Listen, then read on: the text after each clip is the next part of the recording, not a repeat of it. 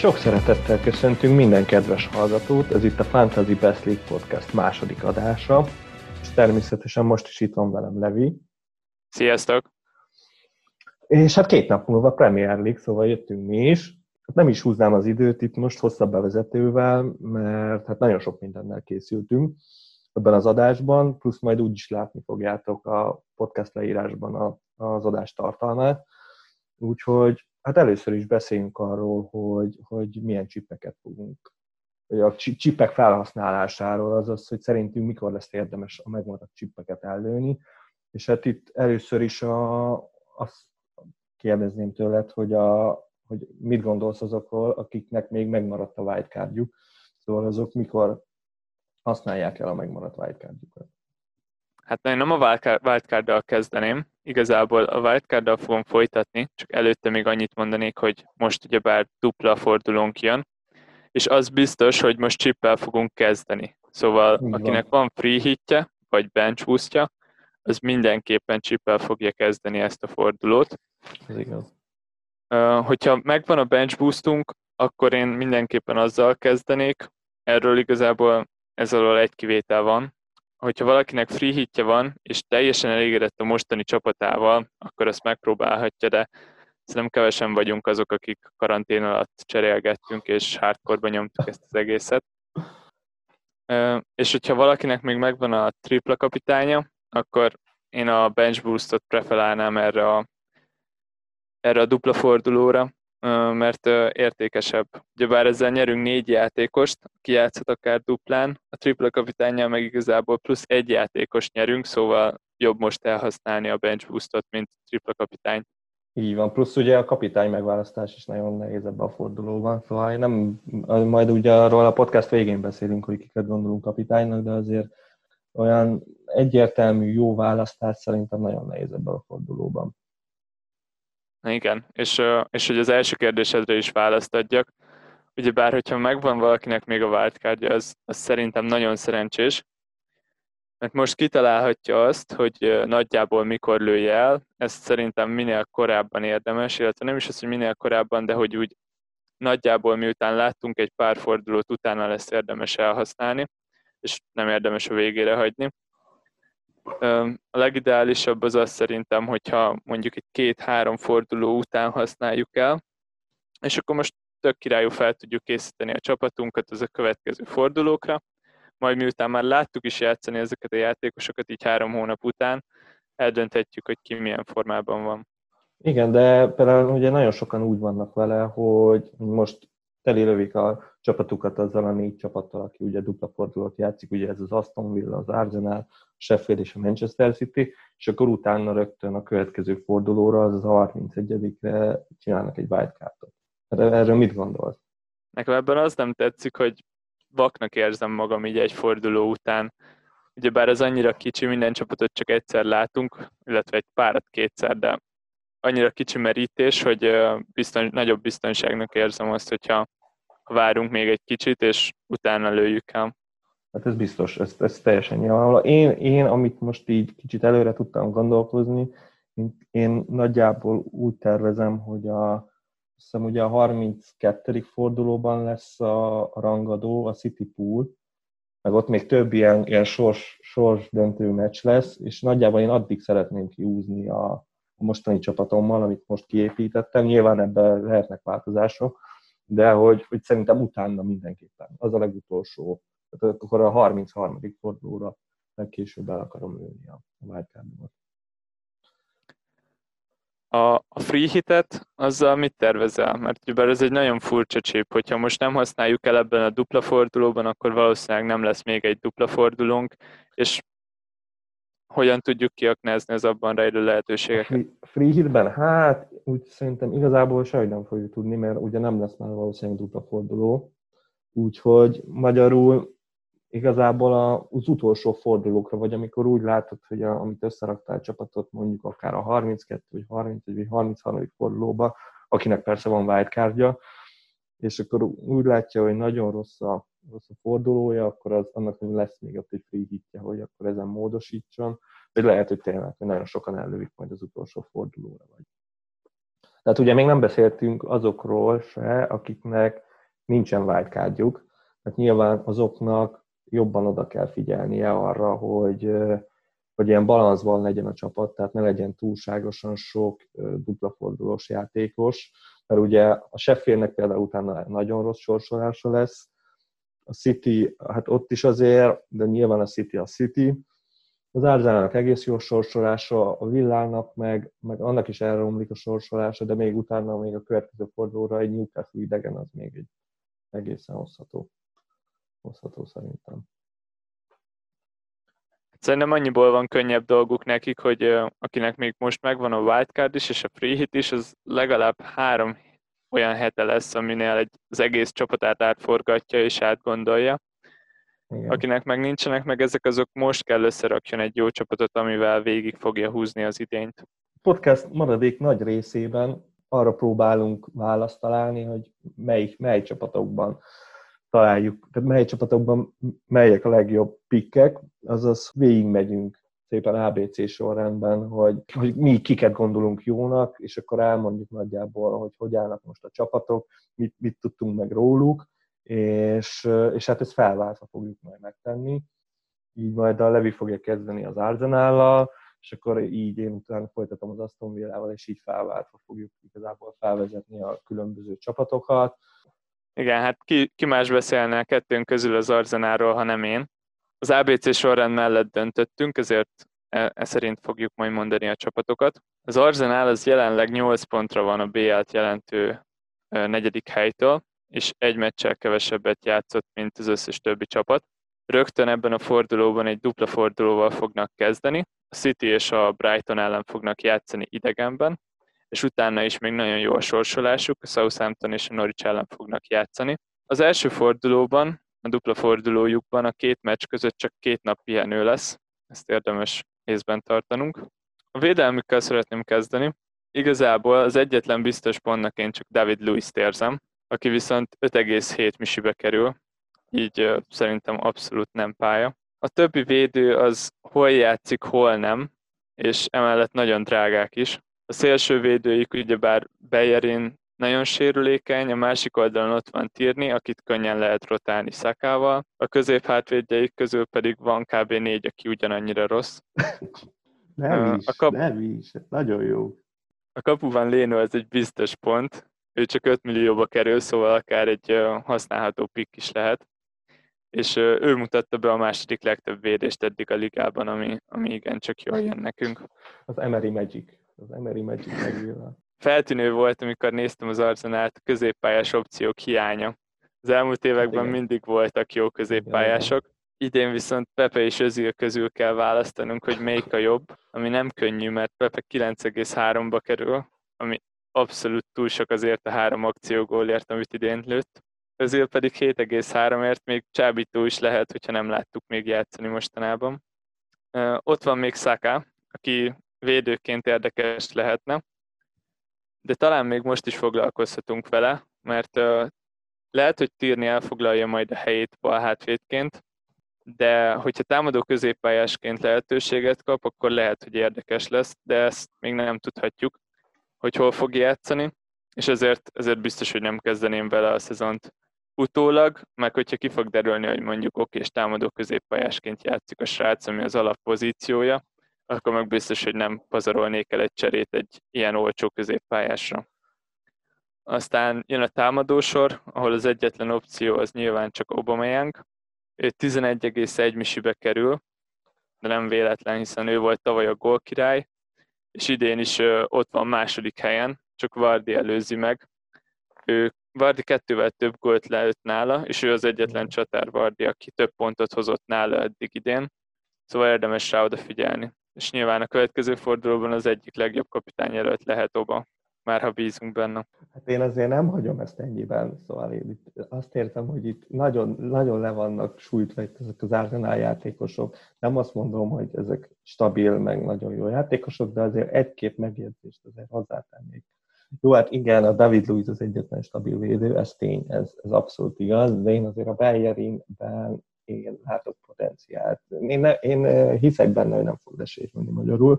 Tehát mondjuk clean nem nagyon fog hozni, tehát azt nem nagyon várjuk, bár mondjuk most ártétával egészen stabilizálódott a védelem valamilyen szinten, de, de támadásban nagyon sokat segíthet, én azt gondolom. Igen, a térni az egy nagyon jó opciónak tűnik, de ott, ott lehet, hogy a Kalasinác is fölépül, meg az is fölépülőben van, és igen, a Szaká is oda, oda bemehet a, a bal, bal back posztra. Hát a, a középpályásoknál meg csak ilyen pár ilyen gondolatot, hogy hát igen, a Pepét, a Pepét ezt én is kerülném, tehát ez nekem mondjuk eddig ben volt a Pepe, de, de azt úgy, azt kerülném én is, azt sok szempontból kerülném, eleve, hogy nagyon drága, ez tény, hogy nem ér ennyit. Plusz, hogy, hogy felépült a Nelson, akit az Ártéta nagyon szeret, és akkor mondanám is, hogy a Nelson egy, egy elgondolkodtató pick 5-3 ér, de azért nem vagyok benne biztos, hogy, meg hogy ha játszik is, ő azért egy, hát egy ilyen, ilyen B-volkot Szóval azért nem ajánlom senkinek se, de, de egy fanpiknek, ha valaki bemeri vállalni, szerintem például most a dupla fordulón legrosszabb esetben is három pontot hoz. Tehát annyit biztos, hogy hoz, és maximum még csinál is valamit. Hát a többi középpályás tényleg nem, az, az felejthető, és még egy gondolatom van, ott a csatár, ugye, mert ugye az Obama az abszolút ő balszélső, és emiatt gondolom azt, hogy mivel az Obama bal szélső, emiatt azért őt nem azt mondom, hogy meg kell gondolni, mert azért így is egy nagyon jó játékos, csak, csak az pont annyi elég lesz, hogy, hogy nem lesz gól király. Tehát, hogyha most ő csatárt játszana, akkor biztos lennék benne, hogy, hogy, hogy megelőzni a Wardit. Igen, Levi. Oba tavaly is, tavaly is balszélső volt, nem?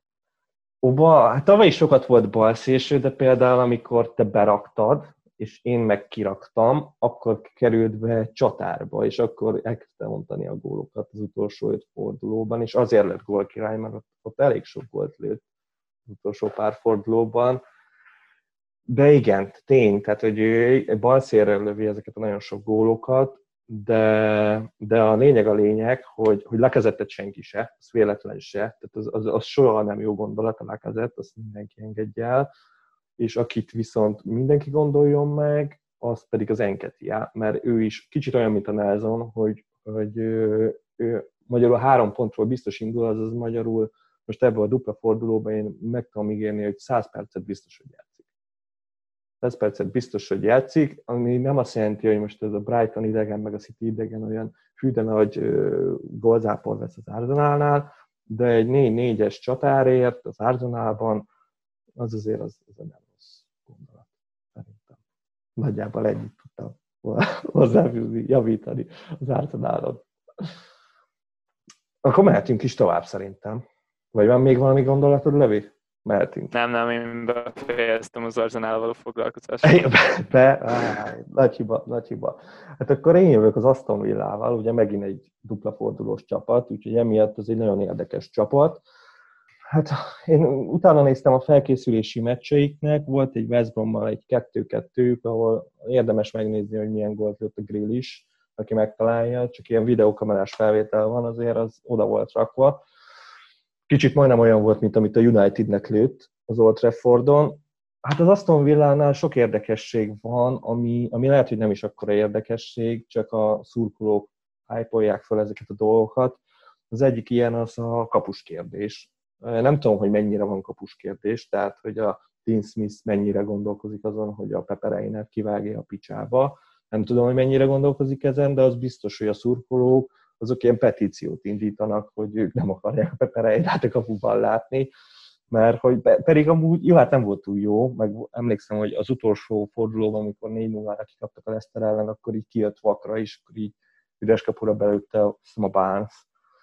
Úgyhogy és ugye a Tom Heaton az le van sérülve, az, nem is tudom, az talán augusztusban tud visszatérni, vagy még akkor se, és akkor így van még valami Nyland, vagy Nyland, meg, meg Steer, nem tudom, hogy, hogy, hogy úgyhogy azért mondom, hogy a, hogy a Reina az nem is, nem biztos, hogy olyan százszerzalékosan kezdeni fog mind a két meccsen, de én azt gondolom, hogy tehát semmi olyan arra utaló jel nem volt, hogy a Dean Smith azt mondaná, hogy most akkor a Pepe Reinát ő kirakná de azért, azért nem, nem, nem, nem tuti.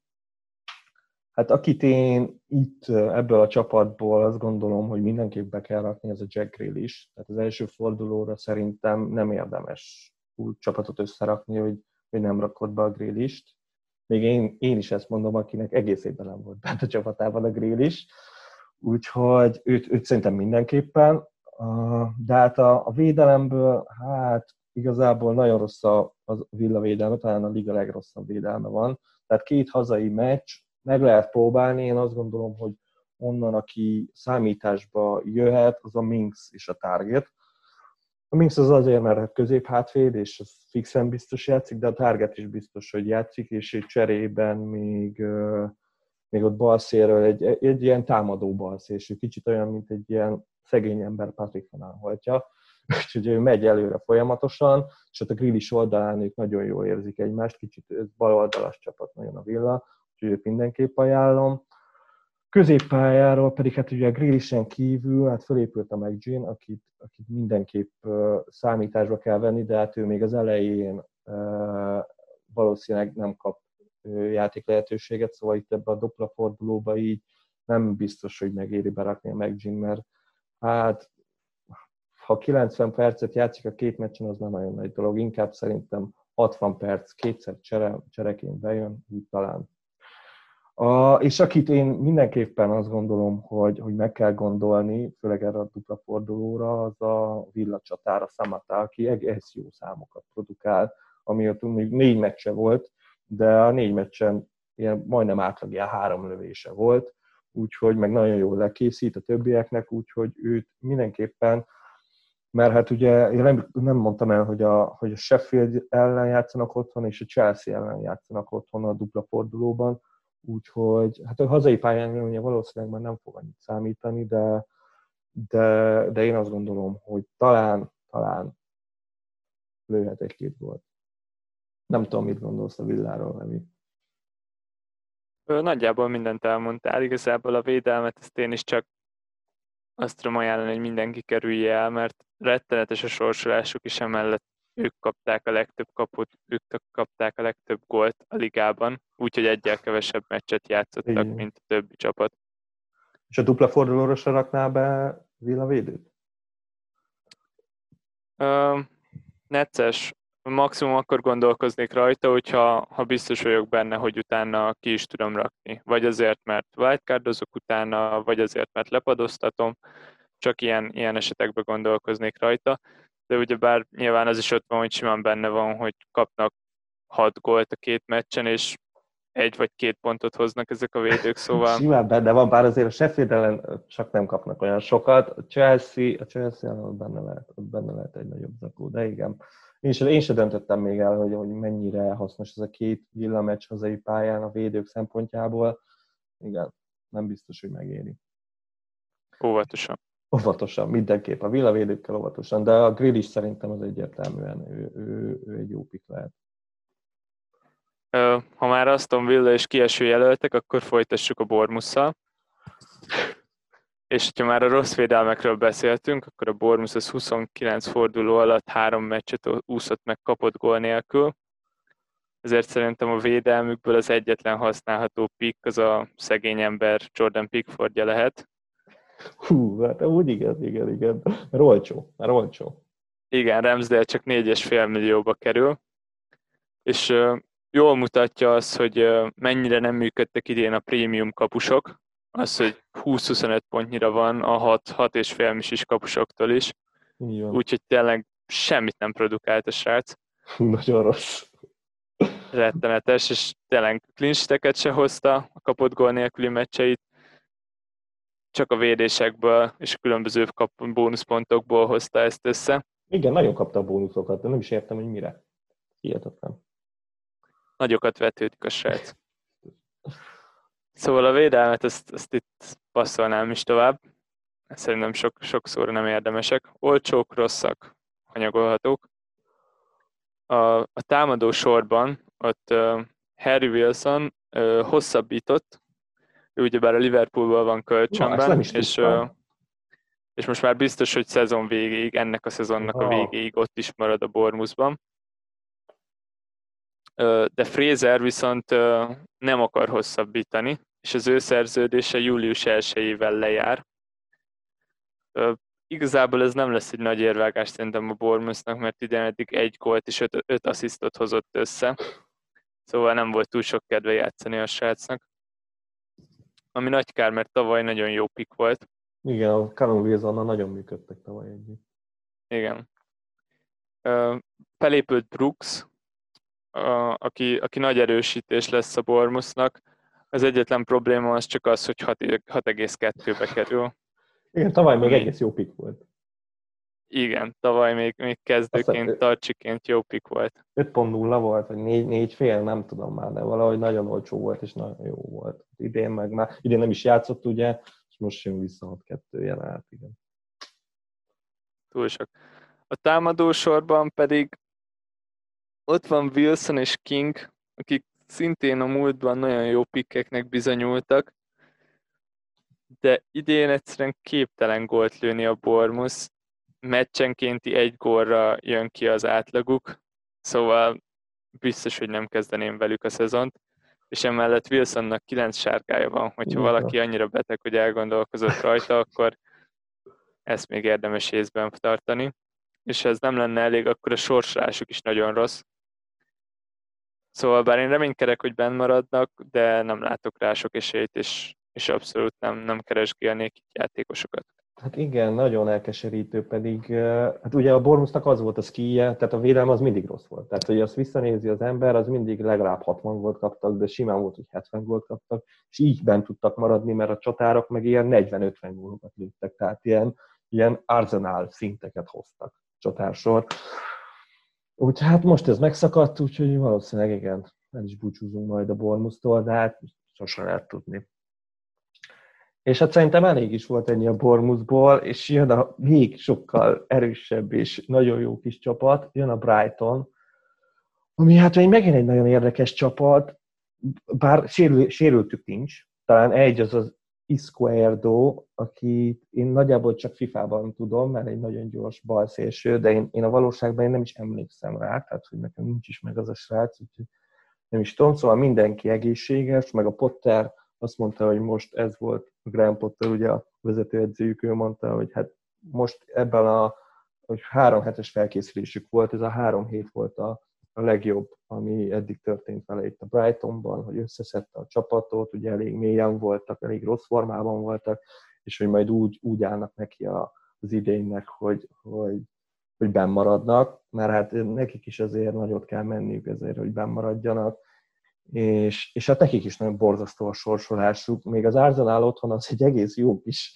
kis meccs, mert ugye az Emirates-re szarrá vertek minket. Tehát, hogy így tényleg így esélye nem volt az Arsenalnak egy percig se. Úgyhogy idegenben szerintem itt megint legalább egy X-re biztos jók lehetnek. De aztán utána jön egy Leicester idegenben, aztán a United otthon, és aztán lesz egy meccsük a Norwich ellen idegenben, de ezután a, a, effektív egy kiesési derbi után még jön egy Liverpool és egy City otthon. Szóval uh, Brighton játékost nem nagyon kell erőltetni itt az elején, ha csak nem valaki olyan vicces, hogy berakja az Arsenal ellen az első fordulóba valamelyik csatár, hogy, hogy biztos gólt lő, mert az amúgy benne lehet. Akik innen számításba jöhetnek, mint akik uh, tehát valamire való pikkek, az nyilván a Matt Ryan a kapuba, bár hát nyilván ilyen sorsolás mellett mondjuk a Ryan-nél sose lehet tudni, mert hát volt olyan, hogy hármat kapott az Old Traffordon, vagy nem is tudom hány volt kapott, de há- három bónuszpontot kapott, azt tudom, mert annyi vérése volt. Úgyhogy ilyen szempontból meg lehet próbálni a Ryan, de, de azért vannak jobb pikkek ilyen olcsó kapusok terén. A védelem az, az szerintem az hanyagolható. Onnan a Dánk, aki tényleg egy egész jó, meg ő fejjel is jó, meg ő is bónuszpontokban nagyon jó, de őnek is 9 sárga lapja van. A középpályások azok úgy se lőnek gólt, szóval azokat szerintem az hanyagolható.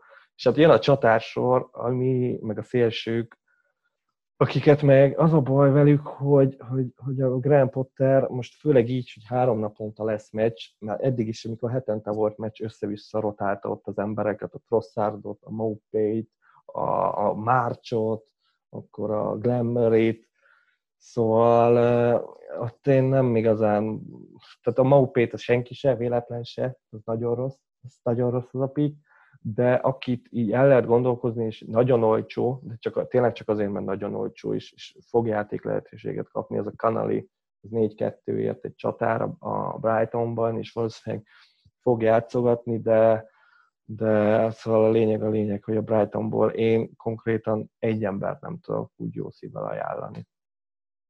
Hát én se tudnék, és tényleg, ahogy mondtad, igazából az utolsó három fordulóig ö, nagyjából szerintem labdába se fognak rúgni. Nem. És De ott jön majd egy pár zöld, zöld sorsolás nekik. Ami különösen nehéz lesz, mert tényleg ebben a naptári évben ők még nyeretlenek. Szóval lehet, hogy nagyon jól sikerült ez a felkészülés, de nagyon nehéz dolguk lesz, hogy benn maradjanak. De egyébként az a szép, mert például a Maupay, tehát ha például megnézi valaki ilyen mélyes statisztikákat, mint mondjuk az XG-t, az expected goal akkor a Maupay annak a, tényleg a, az a minta példája. Tehát ő így termeli az XG-t, mert hát volt, emlékszem, hogy volt olyan meccse, hogy 8 kapuralövése volt, és a 8 kapuralövésből egy gólt se lőtt. Tehát ő, ő nálam simán van az, hogy ilyen 5 kapuralövésből nem lő gólt. Úgyhogy jó piknek tűnik, de felejtsük el, nem. Ő csak tényleg termeli az XG-t, de, de nem lő gólt. Abszolút, abszolút. Szerintem lassan át is térhetünk a Burnley-re. A Burnley-nél nagy kérdés lesz a motiváció, mert most abszolút középmezőny a csapat. Bár itt, itt meg is akartam kérdezni tőled, hogyha már az Arzenál kapcsán beszéltünk a BL reményekről, akkor szerinted a burnley mennyire motiválja az, hogy, hogy elérje a BL-t, tekintve, hogy egy ponttal van kevesebbje, mint az Arzenálnak? Igen, hát ilyen szempontból tényleg a Burnley-nek is ugyanúgy mehet a BL helyért, bár azért azt tegyük hozzá, hogy az Arsenalnak egyáltalán kevesebb meccse van, mint a Burnley-nek. Tehát ez, ez egy nagyon fontos információ. Ugye a szerdán le lesz játszva, és hát valószínűleg ott nyerni fog az Arsenal, és akkor már nem beszélünk erről. És hát inkább mondjuk az lehet egy cél, hogy a Burnley megelőzze az Arsenal-t, az, az mégis azért az egy nagyon nagy dolog lenne a Burnley-nek. Sonnás, hú, mennybe menne. Hát így is a mennybe van, de még tovább, nem tudom. Úgyhogy igen, a motiváció az érdekes lesz, de látod ezt, mondjuk megelőzze az Arsenal-t, vagy a Manchester United. Még azt is megelőzheti akár, és, és mindkettőre képesek lehetnek, mert a védelmük az, az a tavaly előtti formájukban tündököl. Idén már 11-szer hozták le kaputkol nélkül a meccsüket, és tényleg, aki, aki Pópot választotta idén, az, az egyszerűen nem tudott hibázni. Hát de volt olyan, Elejétől is, kezdve. Volt olyan is, aki kivette Pópot. Igen, igen, igen. Én is hallottam már ilyenről, aki, aki Pópot Ryanre cserélte, és utána utána csak nézte, hogy hetente fog egy 11-es pop is a top 6 ellen hoz le klinsiteket. Ez abszolút megtörténhetett valakivel. Nincs ezzel baj, nincs Előfordul, baj. nem, nem, ez tényleg ezzel semmi probléma nincsen. A védelem, védelemben még ott pópon kívül érdekesség, hogy a Burnley-nél több pontot szoktak hozni a középső hátvédek, mint a szélső hátvédek.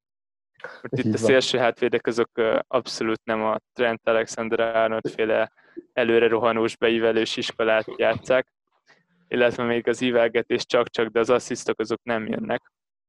Szóval, ha pontokat szeretnénk keresgélni, akkor a középhátvédeket érdemes nézni, akik fejjel viszont elég ügyesek. A és stabilak, nagyon stabilak, mert Tarkovsky és Benmi az folyamatosan játszanak de ennek ellenére, hogyha ha védőt akartuk innen választani, akkor én mégis a bal hátvédet ajánlom, Taylort, aki csak 4,3-ba kerül, és, és uh, biztos helye van a kezdőben. És nem félsz attól, hogy a Peters majd rotálni fogják? Ez benne lehet. Nem, nem. De és abszolút nem az a rotálós. Hát, nem az a rotálós típus, ez tény. Ha megy a szekér, akkor, akkor ragaszkodik ahhoz a kezdőhöz, amivel, amivel jól megy, és ami, ami nyer vagy legalábbis hozza az eredményeket, és ez most a, a szezon lezárása előtt, ez Taylorral volt így. Ez igaz, ez igaz. Hát ott, ott biztos mondhatjuk, hogy a Burnley az az öt lehetős, lehetőségét nem fogja kihasználni. Igen, aztán, abszolút. Aztán. A, a középpályások közt én talán úgy senki nem tudnám azt mondani még, hogy csak érdekes is talán. Nagyon gyenge pikkek vannak ott, és nagyon drágák. És ami a legrosszabb, hogy a csatárok között mindenki kedvenc csatárpárosa, Barnes és Wood lesérült, és valószínűleg nem fognak felépülni a, szezon kezdetre, a szezon újra kezdetre. Ezért lehet, hogy szóhoz fog jutni J. Rodriguez, vagy Vidra. Hát Vidra, 5-3 év a Vidra, az egy tök érdekes pick. Jó, hát értem, hogy nem egy Chris Wood, de... Remélem elgondolkozom majd Vidrán, és, és úgy döntesz, hogy berakod. Tényleg, akkor már inkább az öt gólos J. Rodriguez felé hajlanék, aki csak kicsivel drágább, és nagy gólokat tud lőni a srác. Az tény, az tény, az tény, az tény. De én a Vidrában én bízom. Ő, ő Csempó gól király is volt, azt hiszem. Én abszolút bízok a Vidrába, de nem azt mondom, hogy be is rakom, nekem elég volt. Én nekem a Wood ben volt, a Barnes is ben volt, vagy én kipipáltam a Burnley csatárokat, szerintem egy életre. Aztán mehetünk is tovább szerintem egy, egy kicsit érdekesebb csapattal, ami pedig a Chelsea. Nem tudom, hogy mennyire van itt kapuskérdés, úgy, mint az Aston Villánál, lehet, hogy itt is semennyire sincsen, és a Kepa újra megkapja a bizalmat, mert ugye az utolsó meccsen az Everton ellen már ő kezdett, és, és ugye előtte ö, került ki a csapatból, és akkor végig a Caballero védett, úgyhogy ott nem tudom, hogy, hogy mennyire tiszta ez a kapus kérdés.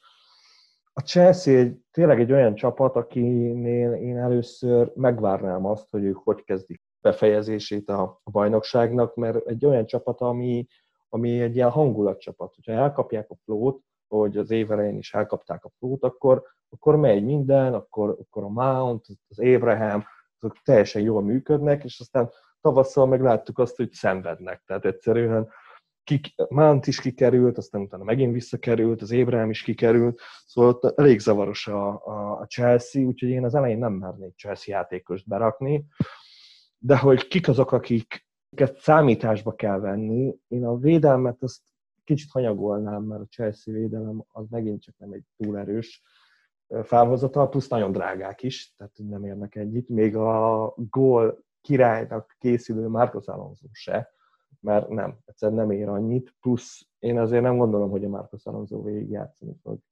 Biztos vagy benne? Az utolsó három meccsen végig 90 percet hozott a srác és három gól mellett egy clean sheet is összejött neki. Ez igaz, ez igaz. Én azt hiszem tavaly kezdtem egy Marcos Alonsoval, és akkor brutális volt. Tehát, hogy elképesztő volt a csávó, ugyanúgy, mint most, hogy befejezte a, azt a márciust, de azt azért, tehát gyorsan leszögezném a Marcos Alonsoval kapcsolatban, hogy az a csávó, az, az, az nem értem. Tehát, hogy ő, ő, ő olyan, hogy ilyen a, a, igaz, leginkább a háromvédős rendszerben működött, ahol ő ilyen szányvédő lehetett, és akkor ott nem, nem volt annyira gáz, hogyha nem ért vissza, ott megoldották a többiek.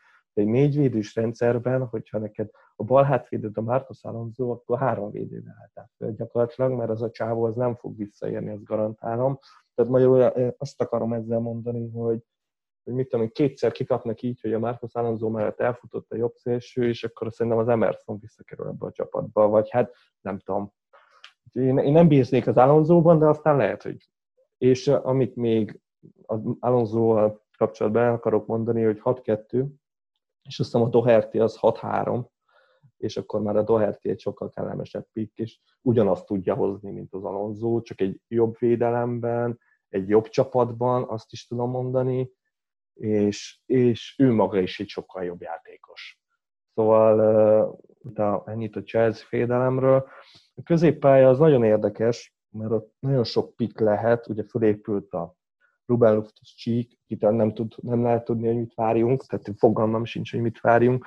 Például a felkészülési meccsen megverték 7-1-re a QPR-t, és ott két gólt lőtt, de két gólt lőtt az a Gilmore, a fiatal srác, aki elméletileg a Zsorzsinyó helyén játszik, a védelem előtt. Tudod, nem tudom, hogy sikerült ez a két gól neki. Ja, és ugye a Zsorzsinyó, az, ő volt az első játékos, akinek sikerült összeszedni a tíz sárgát, úgyhogy ő annak már az egy meccset le, letöltötte, az egy meccses eltiltást, de ugye a tíz sárgánál két meccses eltiltást kapsz, úgyhogy neki van még egy meccse, ugye a, a kezdőfordulóban ő nem fog, nem fog kezdeni. De hát a középpályásokra visszatérve, én akit azt mondom, hogy számításba vegyünk, az az egy jó Mason Mount, mert ő, ő legalább lő kapura. Mert a Chelsea középpályásoknál az elmondható például ilyen, mint a Willian, vagy mondjuk a Callum hudson hogy ők, ők egyszerűen képtelenek kapura lőni. Néha van egy-egy jó meccs, amikor belőnek egy-egy gól, de alapvetően ők az asszisztokat adják. És hát az asszisztokat azt általában még a szezon elején az Ébremnek adták. És ő nagyon sok helyzete is volt egy meccsen, de az a baj az Ébremmel, hogy ő pazarló játékos. Tehát például az utolsó, nem is tudom, tizenpár meccsén a 41 lövésből mindössze 5 gólt tudott összehozni. Szóval, meg ugye ki is került a csapatból, úgyhogy, úgyhogy én a Temit nem, tehát így az elején én nem venném számításba, mert eleve nem tudjuk, hogy most ő kezd, vagy Zsiru kezd, erre nincs egyértelmű jel Lampártól, úgyhogy, úgyhogy én a Chelsea-vel én várnék. Én azt gondolom, hogy, hogy még egy elég kiismerhetetlen csapat, de hogyha ha jó lesz, akkor igazából a Temi lehet egy nagyon jó, ő, mert a Giro azért nem fog nagyon olyan gólokat termelni, de a Temi az azért simán lehet, hogy nagyon jó lesz megint, meg a Mount, és akit még én nagyon várok, az a Pulisic, aki amikor játszott, akkor tök jó volt. Csak most ő megint ilyen kegyvesztett lett Lampardnál. Pulisicben egyetértünk, hogy benne látom a legtöbb potenciált. Ugye? Olyan szempontból, hogy szerintem ő képes itt a legtöbbre, hogyha ha nagyon megy neki. Így van. De a, a mount viszont én fordítva gondolom azt, amit te a Mountról és a Temiről gondolsz. Szerintem a Mount az, akivel úgy várni kell, mert ő nagyon jó volt az első tíz fordulóban, és utána kb. négy meccsenként hozott valamit, ez igaz, egy asszisztot vagy egy gólt. Abraham pedig szerintem Szerintem a, a Valencia elleni BL meccsük óta ö, sérüléssel küzdött, és azért szenvedett nagyon. És benne én teljesen látom azt, hogy, hogy ott, ott tudná folytatni, ahol ősszel, ősszel abba hagyta, amennyire abba hagyta. Azért nem volt ő olyan rossz még, még tavasszal sem.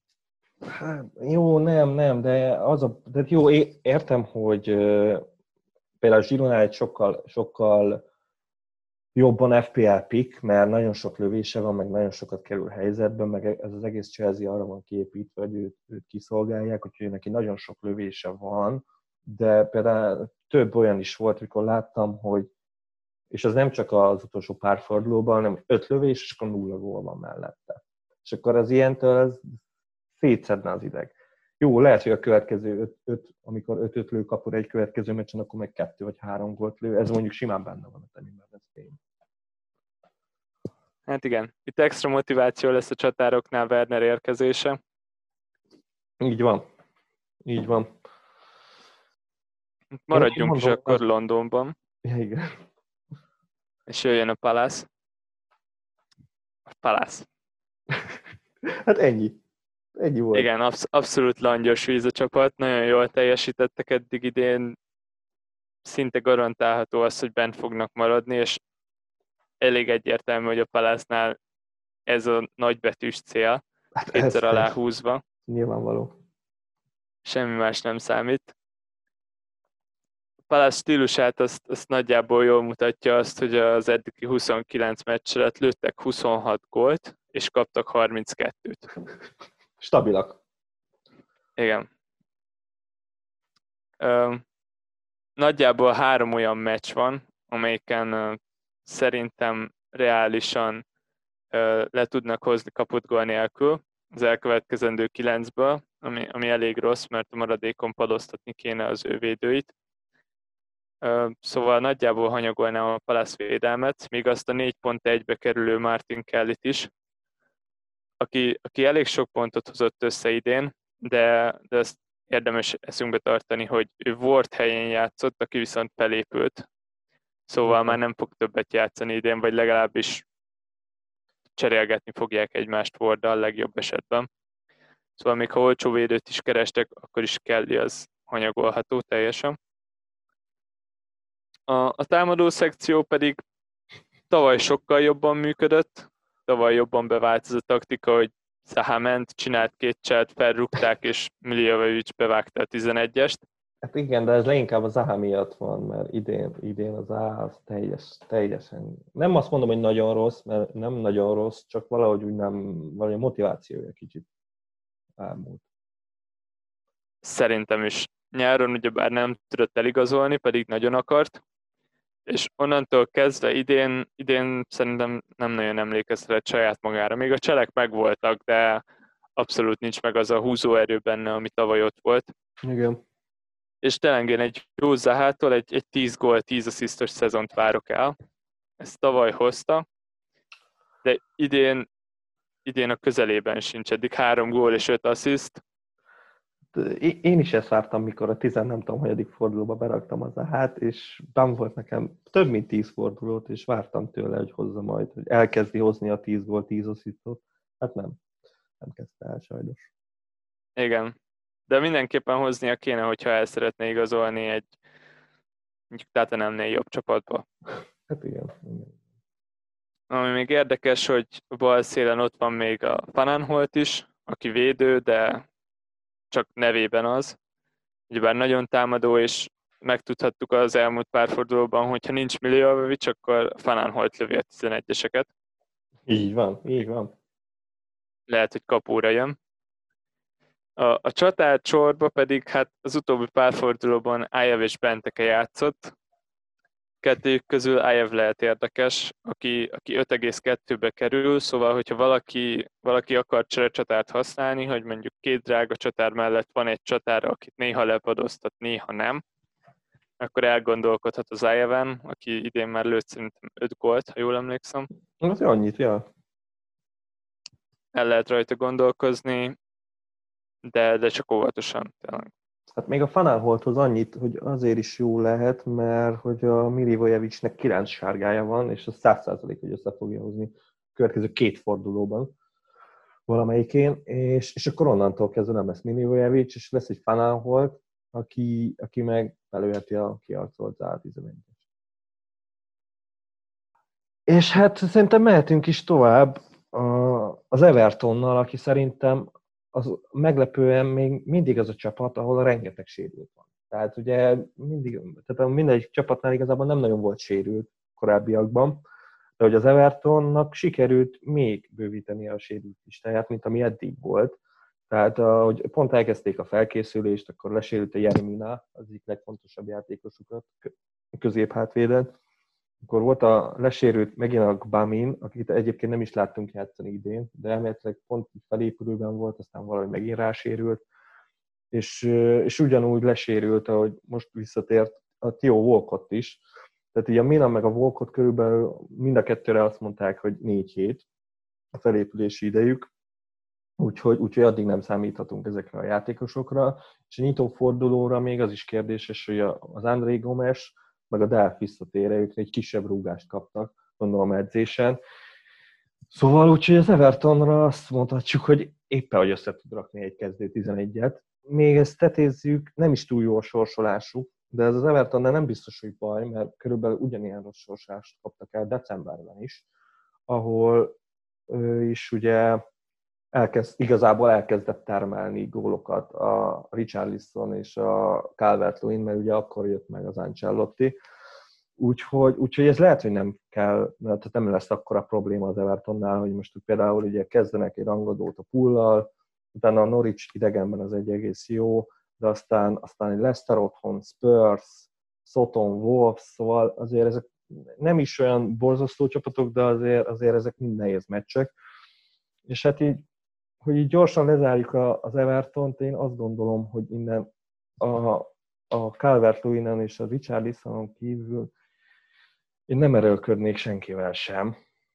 Talán még, aki elgondolkodtathatja az embereket, az a, az a Holgate a védelemből, aki 4.3, nem hiszem, hogy túl sok nincsitet fog hozni, de hogy biztos játszani fog, az 100 ugye Mine is lesérült, de ha a Mina nem sérült volna, tehát ő nem lenne sérült, akkor a Holgate egyel föntebb játszana védekező középpályásként. Szóval a Holgate az egy egész jó választás lehet, de, de ő se fogja úgy elképesztően módon termelni nyilván a pontokat, de a, de a calvert és a Richarlisontól én mindenképpen sok gólt várok. Nagyjából ugyanaz a számaik mind a kettőnek, tehát két, két meccsenként azért csinálnak valamit. Tehát ezt így nagyjából el lehet tőlük várni, és ilyen szempontból én inkább azért a calvert tenném a választást, mivel ő azért sokkal olcsóbb, mint a Richarlison, és mondom, tehát nagyjából pont ugyanazt tudja mind a két játékos, még hogyha én azt gondolom, hogy a Richarlison jobb játékos is, mint a calvert de hát ez már egy, egy hosszabb vitát igénylő kérdés lenne. Igen, ez, ehhez nem nagyon tudok hozzáfűzni semmit pont ugyanezekre gondoltam én is. Holgate, Richarlison, calvert és calvert olcsóbb, mint Richarlison, ergo jobb pick. Még egy mert... gondolatom egyébként van, ami igazából nem fog beválni, mert hogy, hogy valami oknál fogva az Ancelotti nem szereti az Ivobit, tehát ő, ő így partvonalon kívül tette. Egyébként se gondolom, hogy ha játszana az Ivobi, akkor is egy ilyen elképesztő játékos lenne. De azért mondjuk, hogyha berakná a bal szélre, ahol igazából nincs is nagyon embere most bal szélre, akkor, akkor azért asszisztokat adhatna, és ez az 5-6 ér az nem lenne olyan rossz az Evertonban, de mondom, ez, ez nem fog megtörténni valószínűleg. Hát nem. És balszélre amúgy van embere, mert a legjobb balszélső és a legjobb csatára az ugyanaz, Richardson. És... Igaz, ez igaz. Ez true. És hát hiába van, még sincs. Folytassuk a Leicester City-vel. A Leicester nagyon jó szezont futott eddig. Eredményekben tényleg tökéletes harmadik helyen állnak nagyjából biztosnak tűnik nekik a BL, és ezt úgy, hogy tavasszal eléggé kipukkantak. A, a védelmük eddig 10 kapott gól nélküli meccset hozott, nagyjából ugyanabban a felállásban, körülbelül fix az az öt játékos, aki szokott játszani. A Schmeichel, a Pereira, a Szögyöncő, Evans és Chilwell. Közülük most Pereira az, aki kiesett, még a karantén előtt, a helyette fog játszani James Chastin jobb hátvédben, és ő 4,7 millióba kerül. Ő egy érdekes pick lehet, nagyjából abban az árkategóriában mozog, mint Szöjöncű. Talán azért, mert jobb hátvéd, és egy támadó jobb hátvéd helyét veszi át, remélhetőleg ő is nagyjából ezt a stílus fogja hozni, mint Pereira, ő jó pick lehet. Kicsit nekem olyan egyébként, mint a Chelsea-ben a Reece James nekem abszolút egy kicsit olyan, olyan feelingem van erről a srácról. Aztán reméljük, hogy olyan jó is lesz, mert a James ez tényleg nagyon jó. A, a középpályán uh, hát rögtön az eddigi legtöbb pontot szerző középpályásukkal kezdeném Madisonnal, aki szerintem abszolút nagy csapda. A srác az csak 7,5 millióba kerül, 119 pontot hozott eddig össze, 6 gól, 5 assziszt, de az utolsó 13 fordulóban csak egyszer hozott pontokat nekünk, szóval passzol, passzoljuk Madison-t. Sokkal érdekesebb nála Barnes és Perez, aki csak 6,2-be kerül, és nagyjából ugyanezeket a számokat hozza, mint Madison, de közülük is én inkább Barnes-ot nézném, mert Perez az nagyon hangulatjátékos. Perez az a játékos, aki 10 meccsből egy meccsen lő kettőt, a másikon lő hármat, és nyolc meccsen nem csinál semmit. Így van. Szóval, és egy kisebb sérüléssel is bajlódik, ezért, hogyha valaki, valaki tetszik nekünk, akkor az Barnes. Ő viszont 6-2-ért egy teljesen jó pik lehet szerintem. Játékosként nekem se a kedvencem, de, de megtalálja a góljait és az asszisztjait és hát nyilván a, a sót azt Várdi viszi, aki vezeti a góllövő listát, 19 gólt lőtt eddig a szezonban, ehhez képest csak 9,7 misibe kerül. Óriási pick volt a legelején, ősszel, Igen. Utána, utána télen volt egy nagyon éles váltás. Üm, igen, a személyes tragédiámat is szeretném elmesélni vele kapcsolatban, ugyanis az elmúlt 10 fordulóban egy asszisztot sikerült összehoznia, ekkor döntöttem úgy, hogy kirakom, majd 32, 32 perc alatt két gólt lőtt, kellemetlen, de szerintem, szerintem képes lehet arra, hogy, hogy azt folytassa, az őszi formáját folytassa, és ne a tavaszit. És annyira ráéleződik ki ez az egész Leicester, ami amúgy tényleg egy jó csapat, hogy szerintem muszáj hozni a gólokat, egyszerűen nem tudom elképzelni, hogy ugyanúgy, ugyanúgy kimarad, kihagyja a helyzeteit. De még mindig gondolod azt, hogy tovább, vagy hát igazából nem is tovább tudják vinni a formájukat, mert azért azt mondtad, hogy tavasszal eléggé azért kicsit kezdtek már így, elég hullámzó teljesítmény nyújtani, szóval, hogy az őszi formájukat szerinted tovább tudják vinni? Én azért szkeptikus vagyok ezzel kapcsolatban. Én Rogers nagyon-nagyon olyan edzőnek gondolom, aki most az elmúlt két hónapban otthon ült, és a maradék kilenc csapatot azt úgy, felkészült, úgy felkészült belőlük, amennyire csak lehetett, és könyveket írt róluk kb. otthon. Hát és jó. szerintem ez, ez meg fog látszani, hogy, hogy ennyi időt kapott, és ő alapból is szeret felkészülni az ellenfeleiből. És tényleg nem is azt várom, én nem azt várom, hogy olyan jók legyenek, mint ősszel, de azt várom, hogy sokkal jobbak lesznek, mint amilyenek tavasszal voltak. Ez lehet. És azt szerintem már bőven elég ahhoz, hogy, hogy behozzák a BL-t, a, ami, amiből ugyebár 8 pont előnyből indulnak, és hogyha ők hozni fogják a BL-t, az azt jelenti, hogy olyan eredményeket hoznak, amik, amik meg fognak látszani vagy Vardin, vagy a védőkön, de, de valahol lesznek ott pikkek szerintem. De, de azért mondjuk a sorsások az nem olyan egyszerű. Tehát azért itt vannak ilyenek, hogy Everton idegenben, akkor jó, hát Zárdonál idegenben az nem feltétlen, de azért még játszanak a sheffield a spurs a United-del.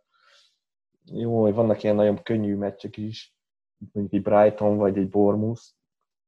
Rangadók azok idén nem mentek nekik. Igen, nagyon nem. Nagyon nem, ezért is mondom, hogy azért óvatosan. De a Wardi, az, én is azt gondolom, hogy a Wardi az, egy, az ő még mindig.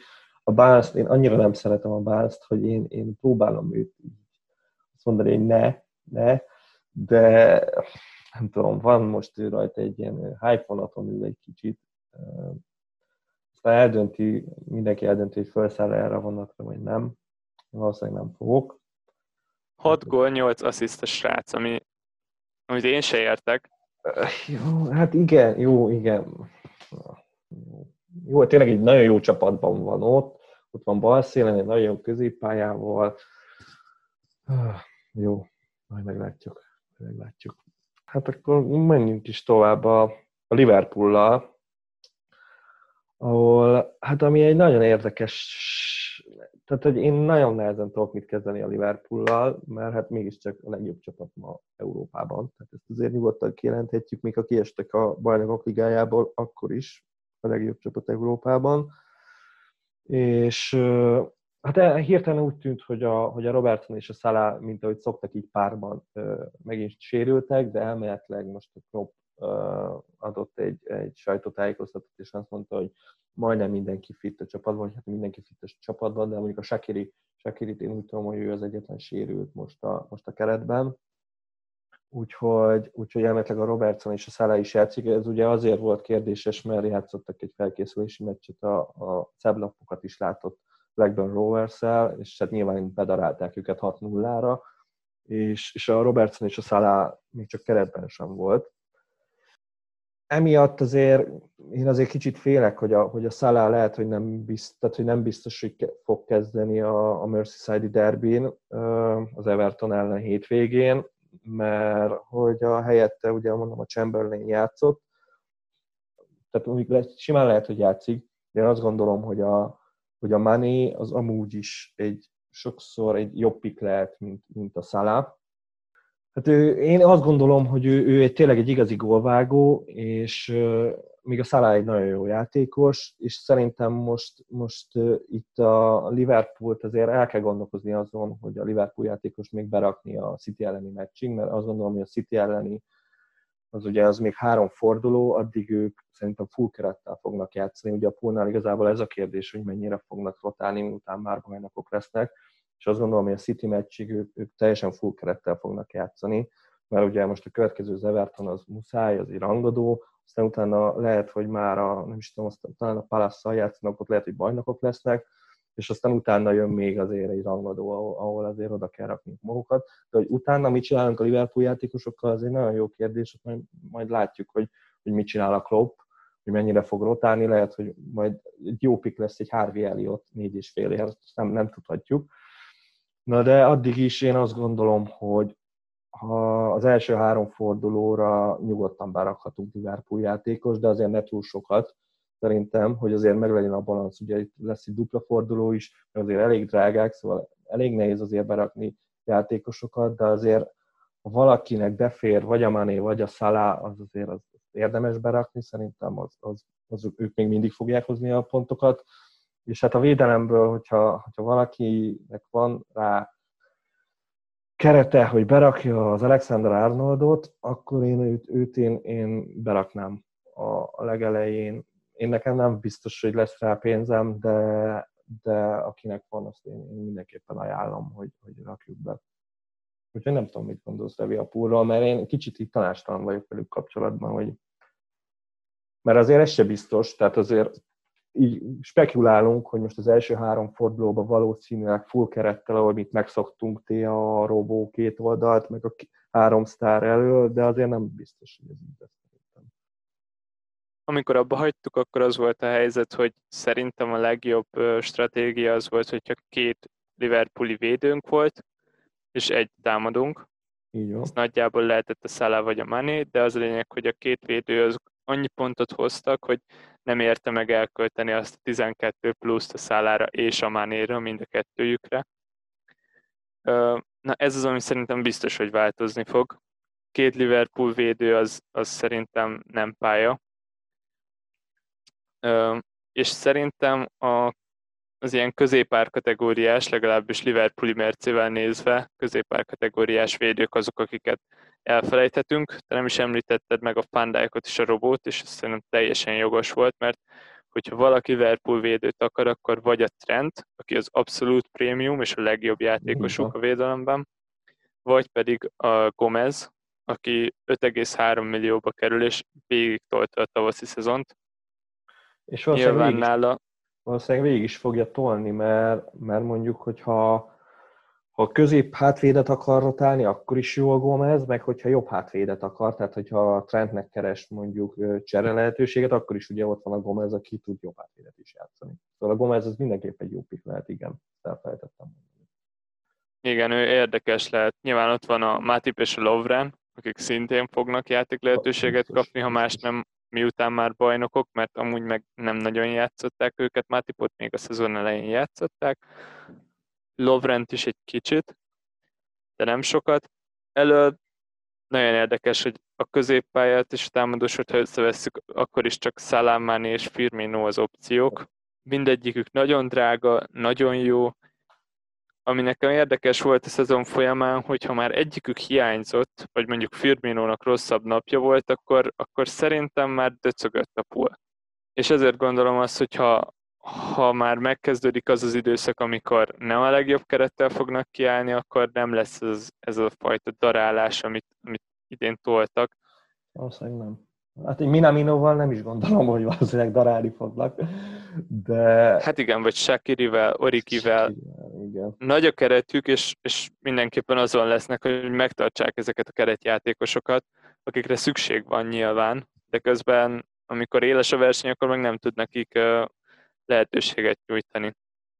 De ez, ez tényleg ez a csapdája a Liverpoolnak, mert a legjobb, a legtöbb pontot szerző FPL játékos, ez náluk van, a top 5 legtöbb pontot szerző játékosból három az övék, a legjobb három védő, az is náluk van, egyszerűen idén minden a Liverpoolról szólt, egy döntetlen, egy vereség. És, és te próbálkozol már a legelső, tehát a, most az első csapatodban, a 30. fordulóra berakni Liverpoolost, vagy, vagy ezt elengedted? Ö, mindenképpen próbálkozni fogok vele, mert, mert egyszerűen annyira jók és tényleg, ha van egy csapat, aki, aki arra megy, hogy, hogy a lehető legtöbb pontot szerezze a Premier League-ben, ami eddig megvolt, bár a Pepnek a 101 pontos City-ét kéne megelőzzék, nagyon bennük van. Hogyha, hogyha kompetitívek lesznek, és, és akarják, akkor, akkor biztos, hogy érdemes lesz, és az is biztos, hogy az első pár fordulóban akarni fogják, mert ők még nem bajnokok. Bajnokok lesznek most két forduló alatt, akkor, akkor úgy mennek a Cityhez, hogy a City az sorfalat fog nekik állni. Szerintem ez már elég motiváció ezeknek a persze, játékosoknak. Persze. A City meccs az tuti, az, az, az, az év meccs lesz. Ami még érdekes és motiválhatja őket, az az, hogy az Enfielden 2017. április 23-án kaptak ki utoljára. Jú, tényleg, erre nem is gondoltam. Ez több mint három éve volt, szóval lehet, hogy ez, ez megnyomja még a szurkolók nélküli Enfieldes meccseiket is. Igen, ez lehet. Ez lehet, ez szép gondolat. Igen, erre nem is gondoltam. Ja, ez lehet. Szóval, ja, nem, nem hagyhatjuk figyelmen kívül ezt a drága pult. Nagyon drágák, de nagyon jók. Így van, így van. Jöhet szerintem a, a másik bajnok aspiráns, aki megy a bajnoki címért, legalábbis még két fordulón keresztül mindenképpen. A Manchester City. Na hát náluk ez az év szerintem arról szólt, hogy mennyi védelmi problémájuk volt, nem, nem jött össze ez a védekezés, és nagyjából mindenki arra fogja azt a rossz szezont, hogy, hogy rossz a védelmük. Ebben az az érdekes, hogy FPL szempontból 10 kapott gól nélküli meccset hoztak, a Liverpool hozott 12-t, szóval nincs nagy különbség a védelmük között, hogyha a fantázia focit nézzük. És éppen ezért lehet, hogy érdemes rájuk nézni most az elkövetkezendő dupla fordulójukban. Még akkor is, hogyha az egyetlen biztos pontot azt a 6 millióba kerülő kapusuk jelenti, Ederson. Na, ő biztos, hogy kezdeni fog. Ez rajta kívül maximum Laportra mondható el. De ő 6,3-ba kerül, és nagyon könnyen el tudom képzelni, hogy Pep különösen vigyázni fog rá. Annyira függ ez a City védelem Laporttól, ami, ami abszolút nem egészséges, de az nagyon fontos, hogy Laport viszont egészséges legyen. A szélső hátvédjeik azok rotálni fognak, ez biztos, Mendy Zincsenkóval, Cancelo meg Walkerrel. Bár én a Mendit amúgy azért ott a Mendy Zincsenko páros, nyilván ott is menni fog majd a rotáció, az teljesen nyilvánvaló, főleg úgy, hogy már nem lesz tét. Én ott azt gondolom, hogy a Mendy az egy, ő az A opció. Tehát az Zincsenko, ő abszolút a B opció, meg az Zincsenkónak nagyon rossz meccsei voltak, főleg itt az utolsó fordulókban. A United ellen is nagyon rossz, le is hozta Pep, és ő behozta a Mendit. Azért ilyeneket ő nem szokott csinálni feltétlen Szóval igen, meg aztán volt ilyen piros lapja is korábban, szóval az Incsenko az egyértelműen nem City szint, míg a Mendy, hát itt talán. De nyilván igen, tehát ott is menni fog a rotálás, ez biztos. Hát igen, az a probléma, hogy ilyen prémium árakért, mint a City védők, azért nem, nem könnyű eltűrni azt, hogy egyik meccsen játszik, egyiken pedig nem. Hát meg igazából nekik az igazi sorsolásuk, ami, ami jó lesz majd arra, hogy kapott gól nélkül hozzanak le véd, ö, meccseket, az a 33. fordulóval fog kezdeni. Addig simán benne van körülbelül mindegy meccsükben, hogy kapnak egy gólt. Benne egyébként. Hát talán még a Burnley ellen kiúzzák, bár ott a pontrugásból simán kapott egy gólt. A City bármikor kapott pontrugásból gólt. De igen, szóval a védelmi problémák Elől viszont nem voltak problémáik idén sem. 68 gólt lőttek, és ez ezzel az elsők a ligában. Ellenállhatatlanok, nyilván a legjobb támadó focit játszák. Az már önmagában elképesztő, hogy ezzel a Liverpool versenyezni tud. 68 lőtt gól, ebből De Bruyne közreműködött 26-ban. Elképesztő pik volt idén. 9,5-ről kezdett, ő hozta a második legtöbb pontot, csak Szala előzi meg, úgyhogy Szala most is 2,1 misivel többbe kerül. És én ismerek olyan játékost, akinek nem volt bent egész végig De Bruyne. Ismersz olyat? Talán? Igen, én tényleg ismerek olyat, sajnos. Jó, de ő biztos csak úgy lájtosan tolja ezt az FPL-t, nem annyira érdekli. Valószínűleg igen, valószínűleg igen. Um, igen, szóval De Bruyne. Ha City, akkor De Bruyne. Legjobb játékos a ligában szerintem. Biztos vagyok benne, hogy Pep nem most fogja elkezdeni azt, hogy kihagyja. Pihentetni biztos, hogy fogja pihentetni, meg vigyázni fog rá, de van akkor a kvalitásos uh, De Bruyne, hogy, hogy ez nem fog számítani szerintem. És rajta kívül minden támadó egészséges. Szóval ott lesz Sterling, ott lesz Marez, ott lesznek a Szilvák, Sané, Foden, középpályás sörük az teli lesz, és ez lesz a legnagyobb baj, mert szerintem minden meccsen más fog kezdeni, és nagyon nehéz lesz megtalálnunk azt, akire számíthatunk. De viszont az is igaz, hogy minden meccsen fognak is játszani, mert ugye az öt cserét így ki tudja használni a középpályásaira, tehát, hogy mit tudom én, például én már esznál most itt szinte száz százalék, hogy mondjuk legalább egy 20 percet fog kapni. Nyilván, ami nem egy túl sok idő, de azért azt lehet számolni rá, hogy ő azért így minden meccsen fog játékpercet kapni. Már eznél például az, érdekes, hogy csereként azt hiszem egy asszisztot hozott eddig idén, úgyhogy már jó párszor bedobták. Igen. Szóval neki nagyon kell ez a momentum, hogy, hogy kezdjen és, és benne legyen a meccsben. Hát aki csereként bejöhet, és nagyon jó lehet, ez a zené. Ő, ő, ő még csereként is baromi jó tud lenni. Tehát nyilván ő azért egy hosszú sérülésből jön vissza, szóval az elején még azért majd meg kell nézni, hogy mennyire fogja terhelni Pep, de ő, meg hát, hogy mennyire lesz motivált, mert ugye ő biztos, szinte biztos, hogy elmegy gyárom Bayernbe, úgyhogy de én azért ő benne bízok. Sterling az, akit, akit most nagyon sokan imádnak a külföldi uh, FPL-es közösségekben, ami, ami szerintem valamilyen szinten érthetetlen. Teljesen érthetetlen, tehát hogy így. Én is olvastam, hogy azt hozták fel indoknak, hogy, hogy nem, lesz, nem lesz a közönség, és nem lesz akkora nyomás rajta, és úgy, ugye őt a nyomás eszi meg leginkább, de, de, de akkor se rakok be egy Sterlinget. 11 hétért nem fog berakni egy olyan játékos, akit megint csak le fognak cserélni, plusz, plusz a csávónak legalább 6 lövés kell ahhoz, hogy egy gólt lőjön. Ilyet értem. Abszolút veled vagyok. Tényleg, amikor Aguero-val, Aubameyanggal, meg Szalával versenyzik, akkor, akkor nem elég az, hogy reménykedek benne, hogy majd nézők nélkül jobb lesznek. Még akkor is, hogyha amúgy ez a nézős példa nekem tetszett, mert azt hozták fel, hogy az Enfield-en mindig rossz, ott ugye bár őt mindig kifütyülik, ja, és ez teljesen legit. De, de idén, idén nem hozta, és ez nem elég egy 11,7-es játékoshoz, hogy, hogy bízunk benne, hogy majd olyan lesz, mint tavaly. Hát nem, de van két jó csatára a city Igen, ott van Aguero, az abszolút prémium csatár az FPL-ben, és Jesus, aki meg annyiba kerül, mint a gól lövőlistát vezető Vardi. Hát ez teljesen igaz, ebben nem tudok vitatkozni, de viszont ő, neki van egy olyan statisztikája, hogy ha 90 percet lebontod az XG-jét, akkor egy gólt lő. Tehát magyarul, hogyha ő kap egy 90 percet egy meccsen, akkor benne 100%-ig biztos lehet, hogy ő lő egy gólt.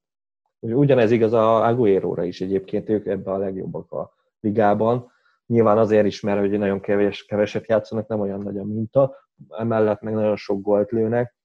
Szerintem is abszolút veled vagyok ebben. És ott van ugyebár az, hogy augusztusban lesz BL, nagyon úgy néz ki, hogy lesz BL. Valószínűleg lesz, igen. És a Citynek, aki lehet, hogy ki fog maradni két bajnokok ligájából, és eddig majdnem minden bajnokok ligájában buktak, illetve mindegyikben megbuktak, mert náluk az, hogy eljutnak a legjobb nyolc közé, és ott esnek ki, az ugyanúgy bukó. Szóval nekik ez nagyon fontos lesz idén, ahhoz meg szükségük lesz a, arra, hogy jó formában menjenek oda, és meccsben legyenek.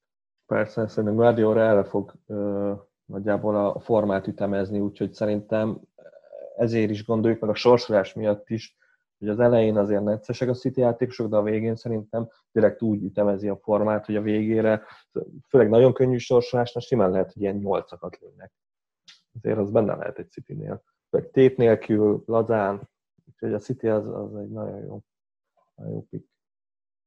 Igen, és, és az a Poolnál és a city ha már egy egymás után volt, az elmondható, hogy ők olyan magasan kilógnak ebből a 20 csapatból, hogy hogy nem lehet őket ignorálni szerintem. Szóval nem. tök jó, hogy van egy csomó olcsó pick, és telítolhatjuk a csapatunkat United, Chelsea, Leicester és Wolves játékosokkal, de, de más, más szint ez a két csapat. Persze, hát meg, meg ugye látjuk a Bundesligában, hogy visszajöttek, és a Bayern München olyan szinten ledominálja az egész mezőnyt, és nagyjából, mert ugye hogy ott sokkal nagyobb a minőség, mint az összes többi csapatnál, és ugyanez igaz a City-re is, meg a Púra is, hogy valószínűleg lehet, hogy még jobban dominálni fognak ezekben a párfordulóban.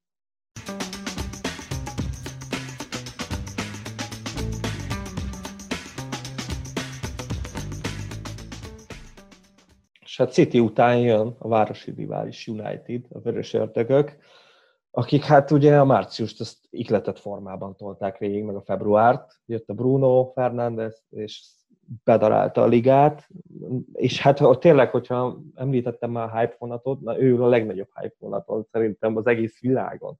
Tehát én, ennél nagyobb vonat nincsen.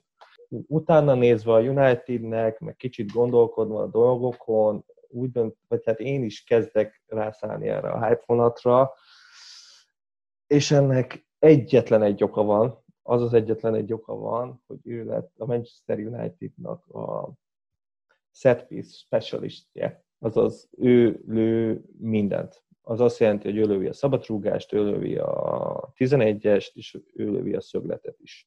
Ez most már kezd körvonalazódni. Ugye a 11-es volt a kérdéses, de volt egy felkészülési meccs, ahol, ahol azt hiszem a Rashford is ott volt akkor a kezdőben, meg a, meg a Bruno is, és, és a Bruno lőtte a, a 11-est, és valószínűleg, hogy nem a Pogba fogja lőni.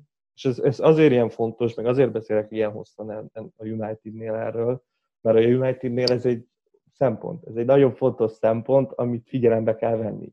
Tehát ugyanis például a Rashford is most egész jó számokat hoz, inkább azt mondom.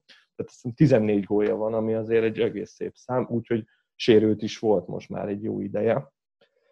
De hát ezt azért, hogyha jobban megnézi az ember, akkor látja, hogy ebből a 14 gólból ebből 5-11-es volt. Tehát azért ez látszik, hogy a United még mindig nagyon sok 11-est kap, és már a Bruno is lett egy 11-est, Szóval, szóval ilyen szempontból a Bruno szerintem egy, egy nagyon fontos pick, és így emiatt a Rashford kicsit így, ez a, tényleg a Unitednek a legjobb pikjéből, ő lett ilyen márciálosodott. Tehát ugye Marcial volt eddig, aki, aki csak így volt, nem csinált semmit, csak lőtte a gólokat, mert ő volt a csatár nyilván. Úgyhogy ha tényleg, ha kivesszük ezeket a 11-es gólokat a Rashfordnál, akkor nagyjából a Marcial számait kapjuk meg. Ugye, és a Marcial úgy van megcsinálva az FPL-ben, hogy ő középpályás, míg a Rashford csatárnak van megcsinálva FPL-ben, és ezt ugye a való életben ezt ki kéne cserélni. És emiatt mondom azt én, hogy a, a, akik a Unitedból én ö, számításba vennék, az a Bruno Fernandes és a Marcial.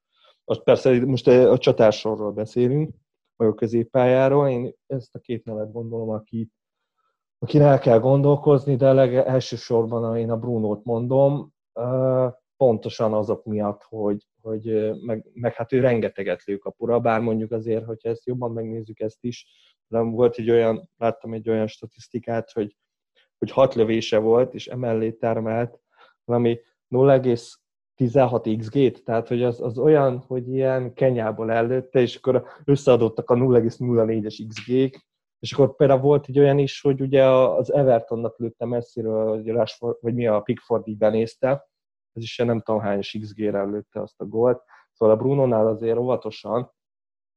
És aztán a védelemről egy kicsit, én a védelmet ezt nagyjából megvájart mondanám az abszolút legjobb piknek. Fejelésben nagyon jó, párharcokat azért nagyon nagy százalékban nyeri meg, így a támadó fejesei is egész jók. Már csak a lecsorgóra egy asszisztot tud adni, az már teljesen jó. A Van az, az én nekem ő vak, vak elő, aztán néha ad egy olyan asszisztot a Marciálnak, hogy, az elképesztő, de azért ő alapvetően vakon van. A, a show, a show-t lehetne még megemlíteni, de ott én azért azt gondolom, hogy őt rotálni fogja a Szúsiára Williams-szel, legalábbis én azt gondolom. Azt tudnám még elmondani, hogy a Unitednek nagyon jó sorsolása, szóval tehát ezért beszélünk itt most részletesen a Unitedről, mert tényleg elképesztően jó a sorsolása a Unitednek, tehát messze a legjobb az összes csapat közül.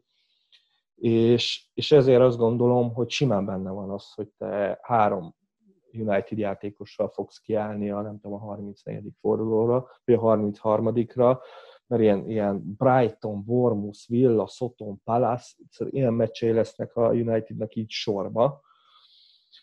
De azért szkeptikus is vagyok kicsit a csapattal, mert ugye most kezd mindenki visszatérni, ez egy fontos szempont, ugye Pogba is kezd visszatérni, bár a Spurs ellen valószínűleg még nem fog, de utána ugye ő is számításba jön. Ugye Pogba, Pogbát én elfelejteném sok szempontból, ugye már nem lesz, tehát nem ő lesz a, a tízilövő. Neki például neki is volt egy olyan szezonja, talán az előző, vagy az előző előtti, mert nem is tudom, amikor nem tudom, 10 plusz gólja volt, de ugye ott is legalább 4 vagy 5 11-es volt, meg szabadrúgás, meg ilyenek.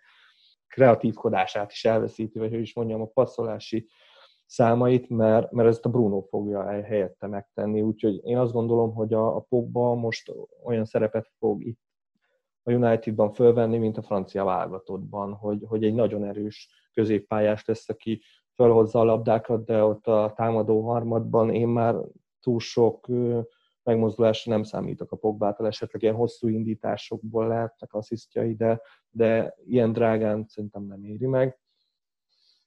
Úgyhogy hát nem tudom, mit mond a United-esünk. Csak egy, egy pár dolog. A védelmünk az, az nagyon jó.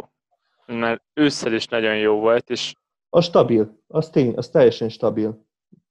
Becsúsztak gólok, de úgy önmagában stabil a védekezés. Szóval én azt várom, hogy most jönni fognak a clean is, és úgy, ahogy mondtad, ott, ott két pikket látok, a Maguire-t és a Fambisekát, ők pont ugyanannyiba kerülnek, és uh, Maguire-nél ott van az, hogy ő, ő gólokat kéne szerezzen, bár csak egy gólt szerzett idén. Igen. De neki kéne, mert ő mindig ott van a szabadrugásoknál, és amúgy elég veszélyes is szokott lenni. Fámbiszeka meg nagyon jó bónuszokra. Ezt, ezt tavaly megtanult. Neki is volt egy ilyen meccs, amikor kettő egyre kikapott a csapata, se gól, se assziszt, és hozott három bónuszpontot, és, és ez, ez megvan benne idén is. Kettőjük közül a Maguire felé hajlok azért, mert ő biztos, hogy minden meccset le fog hozni 90 perccel. De azt gondolom, Fámbiszekát meg lehet lepihentetik. Egyszer-kétszer. De kire? Dálotra. Tényleg, Dálot nem azt mondom visszaesés, de, de pihentetni simán lehet, hogy lepihentetik. Elől pedig visszajön Pogba, és, és ő nagy hatással lesz a Unitedre. Szerintem sokkal erősebb lesz a támadójáték. Nyilván zseniális játékos, de nem jó FPL fik, ugye, ahogy mondtad. Nem ő lesz az, aki belövi a helyzeteket, illetve el tudom képzelni, hogy Bruno lesz mögötte, de szerintem Bruno lesz elő tízesként, és Pogba lesz hátul. Ez biztos. És, és ja, a passzai azok jönni fognak, ott nem tudom, mire gondoltál, de a passzok azok jönni fognak, szisztok simán benne vannak a meginduló Rashfordnak, meg a Marcialnak. Hát ezek ilyen... Most a védekező, de az a baj, mert mindig a United úgy gondolkozik, hogy majd így kontrából megy, de azért itt ezek, most ilyen csapat, mint mondjuk a, mint a Palace, hát meg, meg, mondjuk, meg mondjuk a, a Bournemouthra is igaz lesz a United ellen, hogy ezek be fognak állni, tehát ott nem fogja majd beívelgetni fogba az üres területbe, és akkor jön a rás. Nagyon jó, amit mondasz, mert, mert igen, szóval mondtad, hogy nagyon jó a sorsolás, és pont ezzel volt baj a Unitednek a szezon elején, a könnyű sorsolásokkal nem bírt. Hogyha többet volt náluk a labda, akkor egyszerűen nem jöttek az eredmények, mert teljesen kontracsapat volt. Ez az, amiben reménykedek, hogy ezt meg fogja oldani az, hogy egy Pogbát is egy Bruno Fernandes beraknak, és nem egy Pereira fog játszani. McTominayvel. McTominayt imádom, de nyilván kreatív megoldások terén egy Pogba más kategória. Nyilván. De akkor azt um, gondolod, hogy a Fred lesz a Pogba párja a középpályán? Uh, kezdésből rá gondolok, igen. Fred, McTominay. Igazából az a probléma, hogy egyikőjük sem az a kimondott védekező játékos. Igen. Szóval nem tudom, hogy hogy fog dönteni Ole. Passz, de, de arra viszont, abban viszont reménykedek, hogy jobbak leszünk a kis csapatok ellen. Bruno Fernandes hype az már azzal indult el, hogy, hogy ez a srác, amint belet rakva a csapatba, hirtelen történtek dolgok. És lehet, hogy olyanokat lőtt, ami, aminek 0,02 volt az XG-je, de lőtt, passzolt, mozdult, kérte a labdát, és ez eddig teljesen hiányzott. Szóval a kis csapatok ellen ezért többet várok a United-től. Ez, és ez... nyilván ott, ott a BL, a BL az, az most nagy álom, de csak három pontra vannak. Igen, és nagyon jó sorsásuk, tehát nagyon úgy néz ki, hogy a United nagyon jó befutó lehet a, a negyedik helyre, de nekem még egy ilyen van, hogy, hogy most akkor nézzük ezt a Rashford, Bruno Fernandes, meg mondjuk a Pogba, és ez olyan három játékos, akit én hogyha mondjuk a Pogbát is így támadónak néznénk, akkor ők ilyen pazarló játékosok olyan szempontból, hogy, hogy így tényleg így lőnek állandóan, tehát a Rashfordnak is állandóan lőtt, jöjjnek is ilyen fix öt, öt kapra lövése volt a Brunónak is, hogy a Pogba játszott ilyen tízesként, akkor neki is. Szóval, hogy így lehet, hogy pont az lesz, hogy túl sok az ilyen nagy egyéniség, és, és és nem biztos, hogy Ole össze tudja ezt fogni. Itt igazából a Pogbára gondolok, aki szerintem nem biztos, hogy, hogy meg tudja azt csinálni az Ole, mint a Deschamps a francia válogatottban a Pogbával. Hát nincs egy kántéja. Nincs egy kántéja, ez is igaz. De ez egy nagyon kellemes probléma lesz. Ez persze, szóval... tudom, hát én örülnék, hogyha az Arsenalnál ez lenne a legnagyobb probléma, hogy a Pogbát hogy rakom be. Igen. Amikor Lingardot és Pereirát kellett cserélgetni a tízes pozícióban, és, és azt néztük hétről hétre, szerintem ez jó lesz quality, mind a kettő játékos. A Pogba is, és a Fernandez is nagyon-nagyon jó játékos. Quality, az biztos, az biztos. És azért gondolom, hogy én, én a Bruno, és a Marciát, a Marciát még nem említettem meg. A Marciállal FPL-be számítasz Igen, igen. Abszolút, én is úgy, Csatár, abszolút. Csatár. Nyilván bónuszokat nem hoz, de ott van az, hogy egyel több pontot kap, mint hogyha csatárként lett volna regisztrálva. Ő ugyebár középpályás a játékban. Igen és olcsó. Most azt hiszem 8 millióba 8, kerül, igen. és ő egy kezdő csatár a Manchester Unitedben, aki középpályás igazából az FPL-ben. Abszolút, szerintem is top. top. Igen, egyszerűen nem lehet nem odafigyelni egy ilyenre, és, és jó, jó csatár szerintem. Egyenlőre még nem hozza azt az extra szintet, neki még tényleg lépnie kell, de, de abszolút megvan benne. És, és Bruno vagy Marcial? ez nagyon nehéz, nagyon nehéz. Bruno-nál is tényleg a, a góloknál még jobban érzem az asszisztokat. Igen, őnála sokkal jobban jön az assziszt, kicsit ilyen De Bruyne-nek érezném. Hogyha nagyon jól működne ez a United, akkor én ilyen De Bruyne-nek érzem. Nagyon-nagyon benne van az, hogy eszmetlen módon befolyásolja a játékot, szóval az, hogy megérkezett, és három nap múlva kezdett, és már jobb lett a csapat, nagyon nehéz kérdés talán úgy, úgy, úgy az alap bennem lévő FPL menedzser azt mondja, hogy Marcial, mert ő Igen, a csatár, ő az, aki belövi a gólokat, és még olcsóbb is egy kicsivel, de ezen, ezen lehet vitatkozni simán. Simán. Na, ha már támadójáték és a támadójátékosok bősége, akkor beszéljünk egy kicsit a Newcastle Unitedről. Steve Bruce. Steve Bruce. Igen, itt, itt rögtön megmagyaráznám, hogy az előző podcastben azt mondtam, hogy sajnos bent fog maradni a Newcastle United. Na hát ezt, ezt nagyjából ezért mondtam, mert, mert Steve Bruce és, és Ashley, és amilyen helyzetben most vannak, lehet, hogy jót tenne nekik egy kis tisztító tűz a csempóban, de úgy néz ki, hogy erre idén nem fog sor, nem fog sor kerülni védekeznek, becsülettel védekeznek, nem jól, de védekeznek, és, és annyira védekeznek, hogy néha, néha összejön nekik egy, egy kapott gól nélküli meccs. Hogyha valakit választunk a Newcastle-ből, akkor azt szerintem nem lehet más, mint Leszesz, aki 4,3-ba kerül, ő a csapat csékája, mindig játszik. Igazából ezt nem nagyon lehet túlmagyarázni. Egy bekelő csapatból sosem baj választani. Ő az, aki, aki ott egy nagyon biztos pick. De hogyha nem a védőkről beszélünk, akkor azzal szeretném kezdeni a, a támadókat, hogy, hogy beszélek egy picit a házi góllövő listájukról. Tudom, hogy ez a podcastoknak a halála, amikor listákat olvasnak fel emberek, de én mégis megpróbálom egy picit elemezni ezt a, ezt a góllövő listát. Mindenképp megéri. Az első helyezett az Kelly, Kelly, Shelby, majdnem, egyik Liverpoolosról a másikra ugrottam. Szóval Shelby 5 góllal, Hoppá. ő becsülettel helytáll, és középpályás létére termeli a gólokat. Kopasz irányító. A kopasz irányító. A második helyen holt verseny van. Itt egy 8 fős holt verseny van, ugyanis elég sok két gólos játékos van a Newcastle-ben.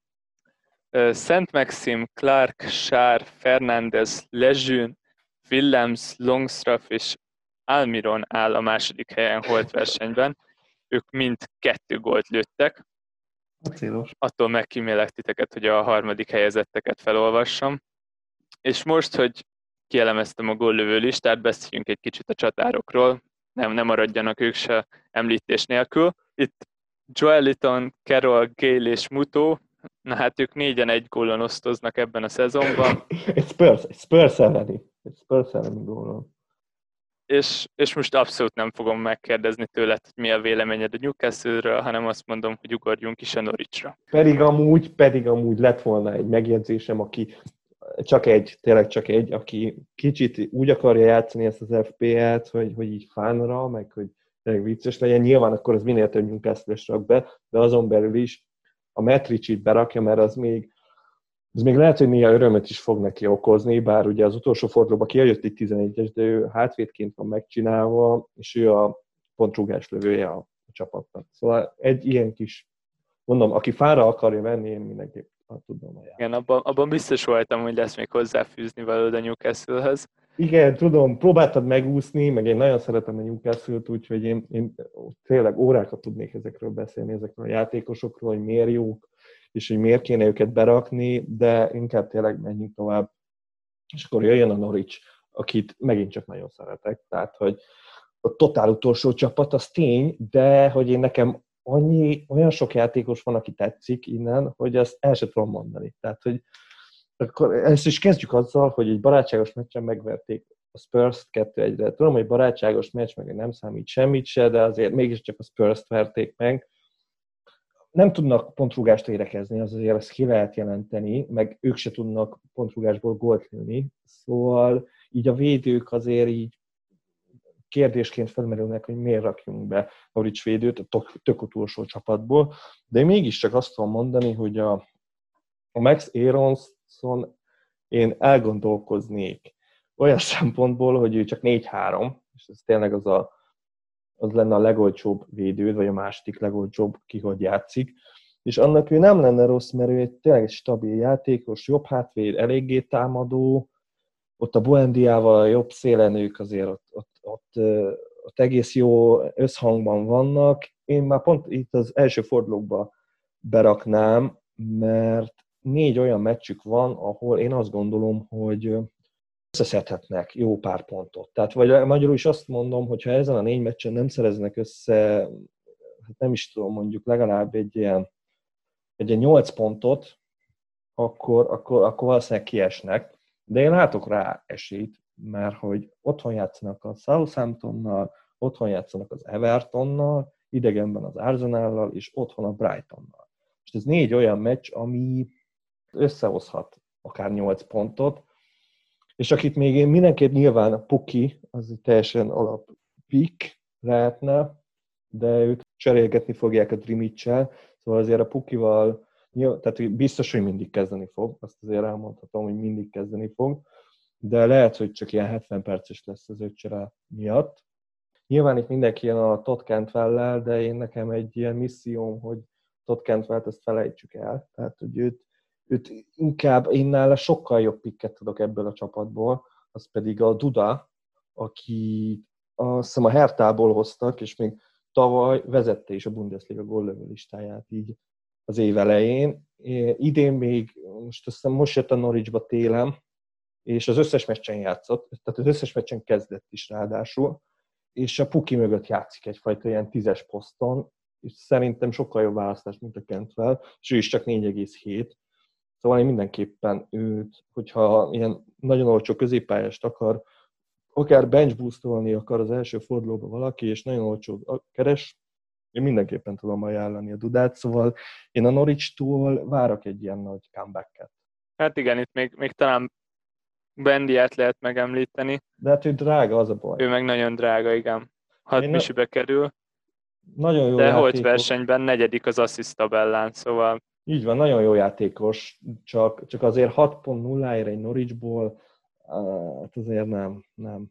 És nem. a Kentfelt, Kentfelt még amúgy azért sem mondanám, mert, mert fölépült a kubai Onel Hernández, akit, akitől én azért nagyon sokat várnék, mert ő egy, egy nagyon jó játékosnak tűnik, csak elég sérülékeny, már kétszer lesérült idén, úgyhogy, de ő egy, egy nagyon jó, nagyon gyors játékos. Kicsit ilyen, ilyen kicsivel rosszabb Zahának tűnik is rá. Igen, és akkor egyik feljutóról ugrunk a másikra, már ilyen jó felvezetéseket tudunk felhozni. A Sheffield United a következő csapatunk, ami megint csak egy olyan egyszerű csapat, mint az ék, de nagyon jól csinálják, amit csinálnak. ők hozták a második legkevesebb kapott gólt a ligában, ami elég nagy szó, főleg egy újonc csapattól, és betonvédelmük van. Szóval, hogyha valaki Sheffield United védőt akar választani, már pedig miért ne akarna, most az elkövetkezendő dupla fordulójuk az nagyon jó. Utána már éleset fordul a sorsolásuk, de most a következő kettő az nagyon jó. Szóval nagyon egyszerű dolgunk van, mert csak meg kell nyitnunk a csapatukat az FPL-ben, legörgetni, és konkrétan csak azok a játékosok játszottak, akik mindig kezdenek, egyértelműen kitűnik, nincs rotálás, látszik, hogy van egy kapus, aki mindig kezd, és van hat védő. És nyilván azért van hat védő, mert ott van Lundi, az idei év legnagyobb legendája. Örök. John Lundström, aki, aki 4.0-án kezdett védőként, de középpályás, és elképesztő magasságokat ért el. Szóval, hogyha védőt keresünk a többi védő közt, lehet választani, választhatunk középhátvédet, aki igazából mindegyikük játszik, de nyilván Igen. mindig a középhátvédet érzi az ember biztosnak. A szélső hátvédek azok picivel drágábbak, de cserébe veszélyesebbek, és jobban hozzák a gólokat, vagy az asszisztokat. Ennyi opciónk van. De visszatérve Lundströmra, na ő most 4,9-be kerül, úgyhogy négy gólja van, és négy asszisztja, és emellett kilenc kapott gól nélküli meccse, de volt ő már 5,2 is, és azért lett 4,9, mert most télen leigazolták Berst Igen. Belgiumból, és őt konkrétan Lundström helyére hozták, és onnantól kezdve el is kezdődött ez a rotáció, és, és lassan bekerült Lundström helyére a Bers, és nagyon, nagyon próbálják az emberek elhinni, hogy Lundström az most jó pick lesz, és még mindig nagyon olcsó, és cserébe egy támadó középpályással van dolgunk, de én ebben nem hiszek. Szerintem ő egy, egy nagy csapda lett most így a karantén utánra, Teljesen. és nem érdemes foglalkozni vele, mert, mert nem az a 90 perces játékos, vagy legalábbis 60 pluszos, aki, aki volt a szezon elején. Ez teljesen így van. Ott van a középpályán még Fleck, öt misiért, aki a dupla fordulóra opció lehet, néha odaér egy górra. Igen, egész és jó. Remélhetőleg hozni fog 180 percet. Kicsit, kicsit olyan, mint a McGinn egyébként. Tehát ilyen, ő is ez egész sok lövést tud megengedni néha a kapura. Úgyhogy igen, nekem is a Fleck az nagy, nagy, nagy kedvencem. Igen, és, és ő szerintem konkrétan az a játékos, aki, akit egész évben figyelmen kívül lehet hagyni, de úgy, hogyha van egy ilyen lehetőségünk, hogy dupla forduló van, és pont van előtte egy ilyen végtelen cserénk, és utána ki tudjuk vágni, akkor érdemes lehet elgondolkodni rajta. Ötödik középpályásnak, öt, öt misiért jónak tűnik nagyon. A Sheffield az, mint mondtam, egyszerű, mint az ég, nagyon kevés gólt kaptak, nagyon keveset is lőttek, 29 forduló alatt lőttek 30-at, és ezt úgy, hogy a négy csatáruk az váltogatta egymást, még akkor is, hogyha a McBurney és a McGoldrick kezdte a legtöbbet, nem, nem nagyon keresgélnék a csatárok vagy a többi középpályás közt opciót, mert szerintem abszolút nem éri meg, még erre a dupla fordulóra sem. Hát nem, sajnos a Billy Sharp az örök legenda, még ő se éri meg sajnos. Pedig mondom, ha fán csapatot akar még mindig valaki, akkor a Billy Sharpot berakja, és akkor cserébe örül, hogyha gólt lő. Nagyjából együtt lehet megtenni a Billy Sharp. Hát, szerintem a Sheffield az nagyjából ennyi, ugye? Igen. És akkor hát menjünk tovább, talán a legnehezebb csapattal, ami nagyjából lehet, hogy egy perc alatt túl megyünk rajta, az pedig a Southampton, akik egy teljes, teljes talány egyébként, hogy, hogy ha valaki mondjuk Southampton játékost akar erre a maradék 9 vagy 9 vagy 8 fordulóra, az, az szerintem engedje el, mert, mert hát a sorsolásuk se túl jó, meg valószínűleg most már ben fognak maradni, és, és hogy most, ha én ki tudnék azt mondani, hogy tiszta szívvel azt mondom, hogy na, őt rakjátok be, nem nagyon van. Ott van a két csatár, aki számításba jött, mert hát a védelmük az botrány, megint nekik is, tehát teljes botrány. Bernerekkel, meg a Stevens-szel. Stevens-szel sokan próbálkoztak, de, mert hogy olcsó volt, de, de botrány ez a Southampton védelem és, és a középpályán is olyan arcok vannak, akik ilyen, mint a Redmond, aki, aki teljesen jó játékos, tehát hogyha látja az ember játszani egy nagyon ügyes, jó játékos, de FPL-ben egyszerűen nem hozza a pontokat, és ez az összes többi középpályásra igaz. Talán egyetlen kivételt tudnék mondani, aki megint egy fanpick lehetne igazából, a GVP, az a James Ford Prowse, mindent ő a Southamptonban, a szabadrúgást, a 11-est, minden. Úgyhogy ilyen szempontból lehetne egy opció, de hát ő játszott jobb backet is ebbe az idénybe, nem is keveset. Úgyhogy egy középpályástól azért ez nem túl kellemes, meg, meg open playből, tehát tiszta játékból nem igazán tud semmit se felmutatni. És akkor forduljunk rá a két csatárra, a Longra meg az Inksre. Az Inks is hatalmas hype ült, amire én nem szálltam rá, pedig rá kellett volna, de én azért most még mindig azt mondom, hogy hogy ő szerintem abba hagyta ezt a elképesztő termelést, amit, amiben itt része volt, nem is tudom, valami 6 vagy 7, 7 fordulónál folyamatosan lőtt gólt december környékén. Valakit tudnék ajánlani, az inkább a Shane Long, aki bebizonyosodott, hogy ő és Inks első számú csatárpáros itt a Southamptonban. Nyilván próbálkozott még itt a, a Hazenhütl az elején a Edemszel, a sikeres Edemszel, de, de hogy én a longot azt mondom, hogy négy hétért egy Shane Long, hogyha valahogy úgy akarjuk kialakítani a csapatot, hogy, hogy a középpályásokat akarjuk megtelíteni, és kell egy olcsó, olcsó csatár, akkor a Shane Long az simán számításba jöhet, mert azért néha-néha lehet, hogy odaér egy góra vagy egy asszisztra, de körülbelül ennyit tudok elmondani a Southamptonról. Nem tudom, Levi, mit tudsz ezt hozzáfűzni? Abszolút semmit, menjünk is tovább. Na, szóval folytassuk Észak-London második legjobb csapatával, a Tottenhammel, akik, akik most Mourinho irányításával vágnak neki ennek a maradék szezonnak, és mennek a BL helyért? Nem tudom. Hát egy jó edzővel mennének, szerintem, de Mourinho nem fognak. Legalábbis ez a cél. Nagyjából ott vannak, mint az Arzenál, a sorsolásuk még könnyebb is, de, de nagyon nehéz helyzetben vagyunk, amikor választanunk kéne tőlük a védőik nem annyira drágák, illetve lehet találni egész okés árban, de Mourinho alatt három kapott gól nélküli meccset hoztak le, ami nem karakterisztikus Mourinho-ra. Nem találta meg azokat az embereket, akikre tud számítani, szóval eléggé felejtős a védelmük. Elő viszont rengeteg visszatérőjük van. Ott van Son, Kane, Bergwijn, Sissoko, és erre a négy játékosra várt Lucas, Lamella és Lo Celso, választék az van bőven, az más kérdés, hogy mennyire érdemes innen választani. A legjobb pickjük az szerintem egyértelmű, hogy Son. És egyértelmű, igen. Ő nagyon magasan kilóg ebből a csapatból, és nagyon jó játékos. Kane az, akivel próbálkoztunk idén, de, de most már majdnem biztosak vagyunk benne, hogy ő inkább védekező középpályás akar lenni, mint csatár. Jó, de azért azt is tegyük hozzá, hogy sokáig sérült volt. Tehát, vagy nem is azt, hogy sokáig, hanem folyamatosan bajlódott sérülésekkel. Jó, ez nem indok arra, hogy védekező középpályás legyél.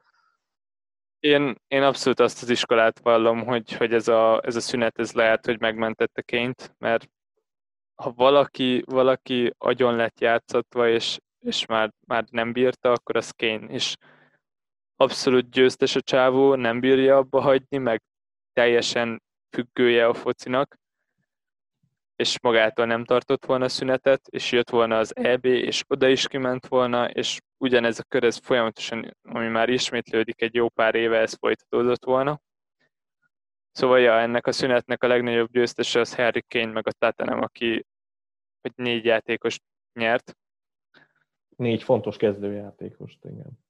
Igen, de, de ennek ellenére, és a jó sorsolásuk ellenére én abszolút, abszolút várnék, és megnézném, hogy, hogy tud-e még támadni ez a tetenem, vagy hogy mi a helyzet velük. Én is Jelen... ezt akartam mondani, mert én kicsit hasonlóan gondolkodtam velük, mint a Chelsea-vel, hogy, hogy nagyon nem tudom, hogy őket hova tenni, és hogyha nagyon jól elkapják a fonalat, akkor, akkor berakhatom simán, tehát nem játékost. És akkor nyilván itt is ugye a Son, a Kén, Hát én még az Áliban is gondolkoztam, mert Mourinho alatt ő tényleg másodvirágzását élte ő is. Ott benne volt, asszisztokat adott, gólokat lőtt, úgyhogy én az Alin, gondolkodtam, de nyilván a Son az sokkal jobb pick. Ez teljesen egyértelmű, de cserébe azért aztán másfél millió drágább is. Majdnem másfél millióval, igen. Igen, az Ellit azt azért nem is említettem meg, mert a United ellen biztos, hogy nem fog játszani. Őt eltiltotta az FA. Mondom, a Chelsea-nél szerintem annyival könnyebb a dolgunk, hogy ott amennyire rizikós az Ébrahim pikkünk, akkor is Ébrahim csak 7 és fél. És egyértelműen ki van hegyezve a játék a csatárra, és, és hogyha valami történik, akkor ott a minden második, harmadik gólt ezt a csatár fogja lőni, és ez Ébrahim lesz. Egy csatárral játszik Lampard. Itt ugyanezt nem nagyon lehet bepróbálni Kénynel, aki, aki 10,8 millió, azt hiszem, szóval abszolút prémium, és abszolút azt várjuk el tőle már az első fordulótól kezdve, hogy pontsa a gólokat, és megrakhassuk csapatkapitánynak, és, és vigye a csapatunkat. Jó, ez teljesen igaz. Ez teljesen igaz. Szóval, hát Son, Son viszont nagyjából a megfelelője ennek a biztos játékosnak, akit, akit akár már az elejétől berakhatunk, mert szerintem nem nagyon lesz kérdéses az, hogy ő, ő jól fog-e játszani, vagy hogy hozni fogja a pontokat. Annyira nem drága, 10 misi alatt van még mindig szerintem, és, és tényleg a legjobb játékos a Tottenhamnek. Rajta érdemes gondolkodni. És hát akkor itt van a Watford, aki ugye sikeresen elvette a Liverpoolnak a veretlenségi sorozatát, aminek hát, mint Arsenal szurkoló, én nagyon örülök.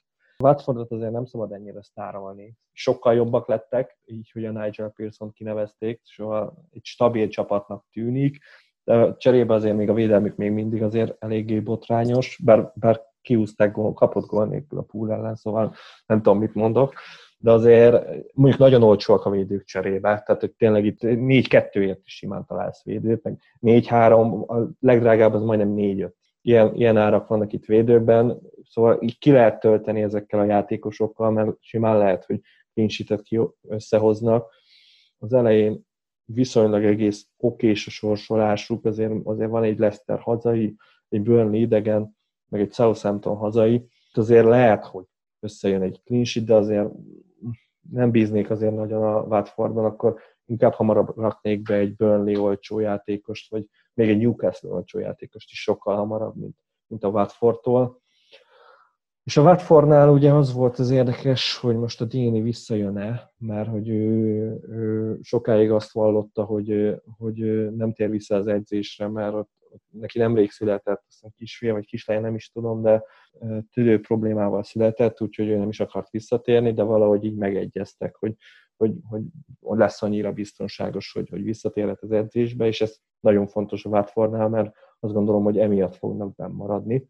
És mondhatom, hogy a Dini egy olyan pik lehet, akit, akit meg, lehet, meg lehet próbálni, mert, mert ez a középár kategóriában van a csatároknál, vagy inkább még talán mondható, hogy az alsó árkategóriában. Nyilván a Dini-nél azért nem, vár, nem várja el azt az ember, hogy most mondja a gólokat, ilyen egy-egy gólokat, tíziből akár, vagy ilyen fejes, lecsorgó, ezekbe, ezekbe nagyon jó.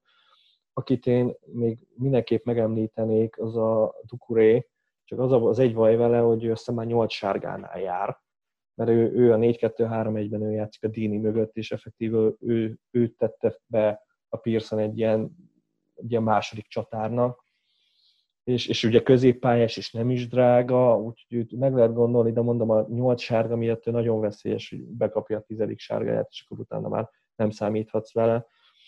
Hát én a szárral nem nagyon foglalkoznék, mert, mert most oké okay, volt egy jó meccs a Liverpool ellen, és mindenki berakta a szár, de egyébként ő egy, egy, egy gyors, gyors játékos, aki, aki maximum asszisztokat tud adni, én azt gondolom plusz, plusz 6-2 ér nekem a Watfordban, ő, ő drága. Tehát ő, nem, én nem, nem költenék rá ennyit. Ugye Deoferu sérült, innentől kezdve szerintem nagyon más játékos ennél a Watfordtól én nem igazán tudok mondani. Mondom, a Dini, Dukuré, meg esetleg egy olcsó védővel be lehet próbálkozni, de de hanyagolható a Watford. Esetleg, hogyha nagyon elkapnak valami nagyon jó, jó fonalat, akkor, akkor mindenképp ezeket a játékosokat mondanám. Hát én Szárt jobban szeretem Dokkorénál. Tényleg? Igen, igen. Azt tudom, hogy most amikor játszik, akkor nagyon nagy százalékban vesz részt a Watford góljaiban, és nagyon nyers, fiatal nyilván, és abszolút nyers.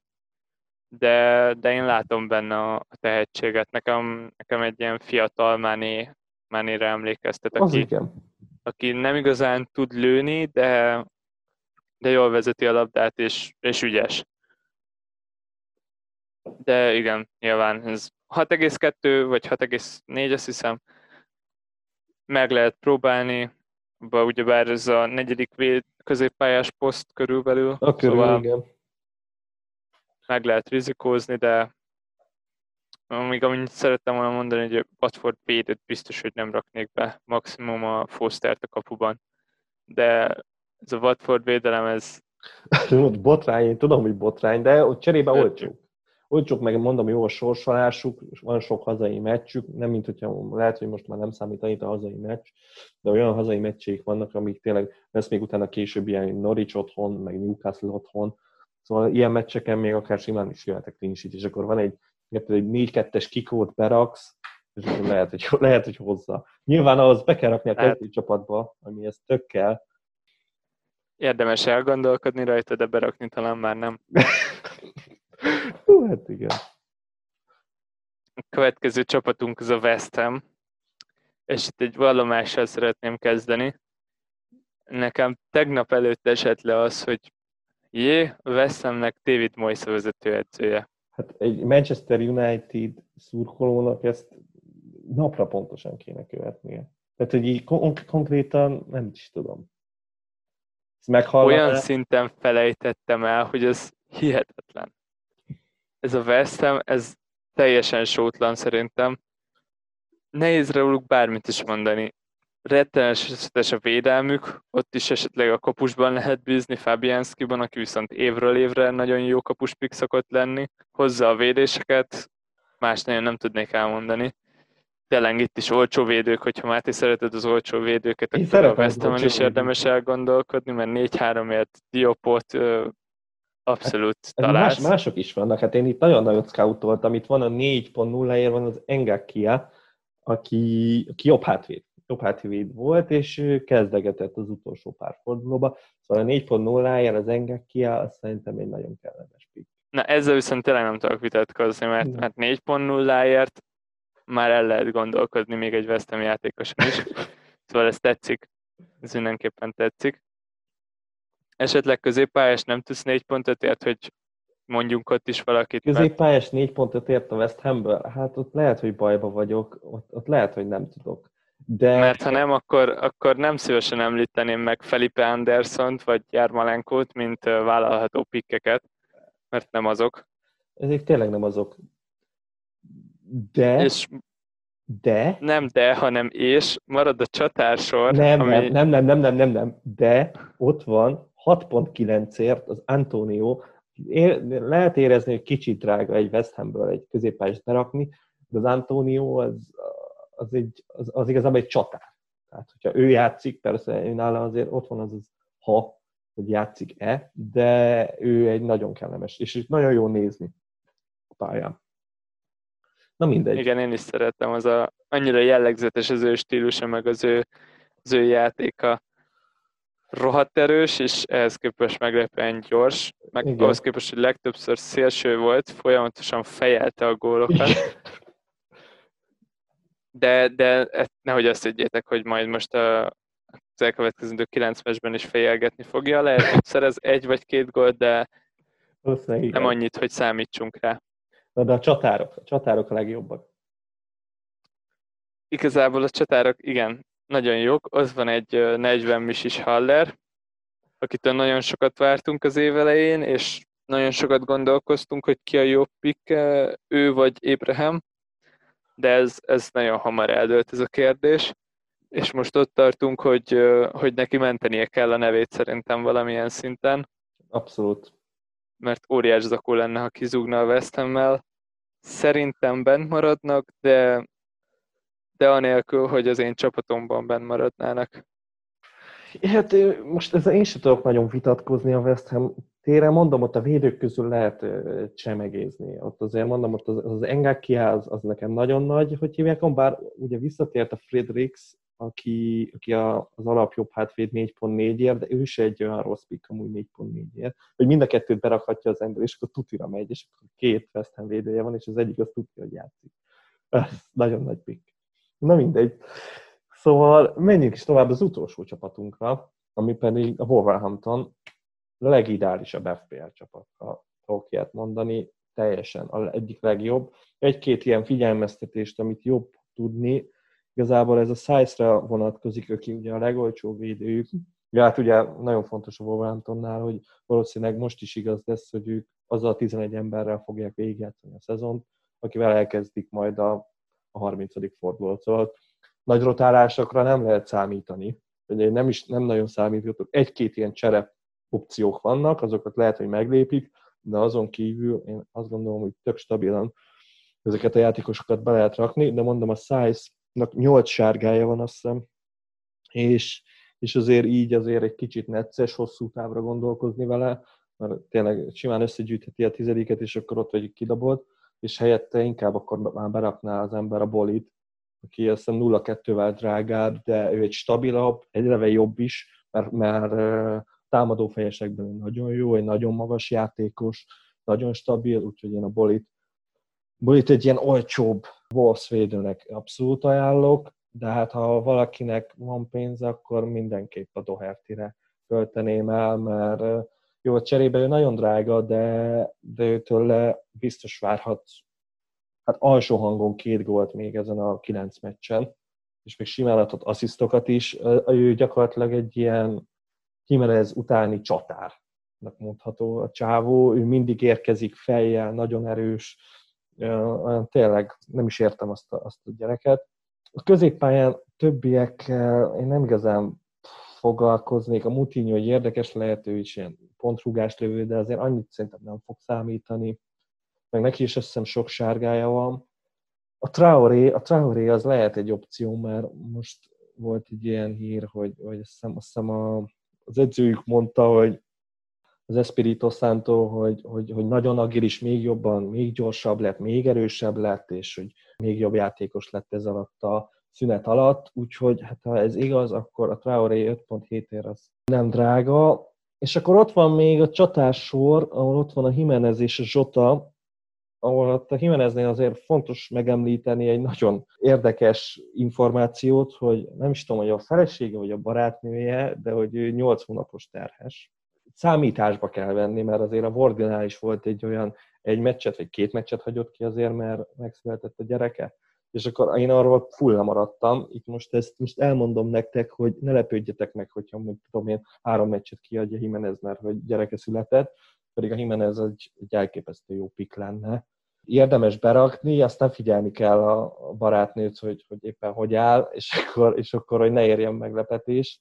Még azt, azt talán elmondom, hogy a felkészülési meccsék azok nem voltak túl sikeresek, azok a Nottingham-től is kaptak, Birminghamben éppen, hogy leigszeltek, úgyhogy a kezdő csapatuk szedte össze a hátrányt, és a B csapatuk egyenlített ki.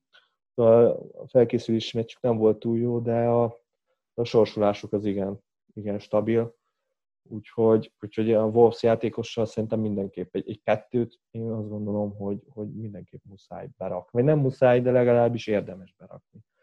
Igen, nem, nem nagyon lehet figyelmen kívül hagyni őket. Tényleg azt tudom elismételni, amit te is mondtál, a Bolli az nagyon fontos, amikor visszatért most a szünet előtt az utolsó öt fordulóban, öt fordulóval a szünet előtt tért vissza, öt meccs alatt négy kapott gól nélküli meccset hozott Bizony. le a Wolves, onnantól kezdve, hogy visszatért. És ja, Jimenez, Jimenezről csak jót tudok mondani, ő a klasszikus FPL-es iparos, aki két meccsenként hoz neked 6 pontot vagy 5-öt, hoz egy asszisztot bónusz nélkül, de hozza, és hozza-hozza folyamatosan, ha nem is hetente, de két hetente, és még mindig nagyon olcsó, 8.1-be kerül, és, és ahhoz képest, hogy még jobb szezont fut, fog futni, mint tavaly, ez, ez abszolút olcsónak számít. Abszolút. Szóval ja, kövessétek a feleségét Instán, nézzük a, vágyjuk a babát, és azon kívül rakjátok be. Így van, így van. A Zsotával nem nagyon próbálkoznék én, lehet, hogy a Zsotára nem is nagyon tértünk ki. Zsota, az a baj a Zsotával, ő, ő két opcióból lehet figyelembe venni. Egyik az a negatívum, hogy, hogy őt fixen lecserélik, vagy per nem is kezd. Tehát ő nála simán benne van. De Zsotánál viszont mindenképp meg kell azt is említeni, hogy tavaly ilyenkor kezdett el valami elképesztő ipari mennyiségben termelni a gólokat, ami nem azt jelenti, hogy idén is így fogja termelni, de, de azért benne lehet, meg most is már így elkezdett kicsit jobban játszani, mert neki általában az ősz az olyan, hogy így állt vissza, és így, csak így van. Igen, ami, ami kicsit visszatart Zsotától, az az, hogy tavaly, amikor nagyon ment neki, akkor ugyebár két csatára ja, játszott igen. a Wolves, és most, meg amikor Traorénak ment nagyon, akkor átálltak erre a három támadó van elő, 3-4-3, és inkább feláldoznak egy középső középpályást a három támadóért, de valahogy nem annyira fér meg a Traoré és a Zsota, más, más fekszik nekik jobban. Igen. 6-4 a Zsota, és, és amúgy jó játékos, és ha jó napja van, akkor Brook 2 de inkább csak figyeljünk oda szerintem így az elején. Ami még kimaradt, az az, hogy nem mondtam a legjobb vados csatárt, a Greenwoodot, aki 4,3, és biztos, hogy játszani fog a Unitedben időközönként, nyilván nagyon mérsékelt percekkel, abban is biztos vagyok, hogy lőni fog gólokat, Szóval, hogyha valaki teljesen utolsó számú padoztatni való csatárt keres, akkor a Greenwood 4-3 ér, ez nagyon érdekes tud lenni. De akkor ott van még Meg... az Enketia is 4-4 ér. Szóval akkor ott dönt az ember, hogy akkor most Arsenalos akar, vagy Manchester United-est. És az Enketia szerintem több percet fog játszani, mint a Greenwood. Több percet, kevesebb gólt fog lőni, de mivel úgyis annyi United opciónk van, ezért ezért inkább én is a Greenwoodot áldoznám fel, hogy a maradék három United-es pozícióba a drágább játékosokat rakjuk.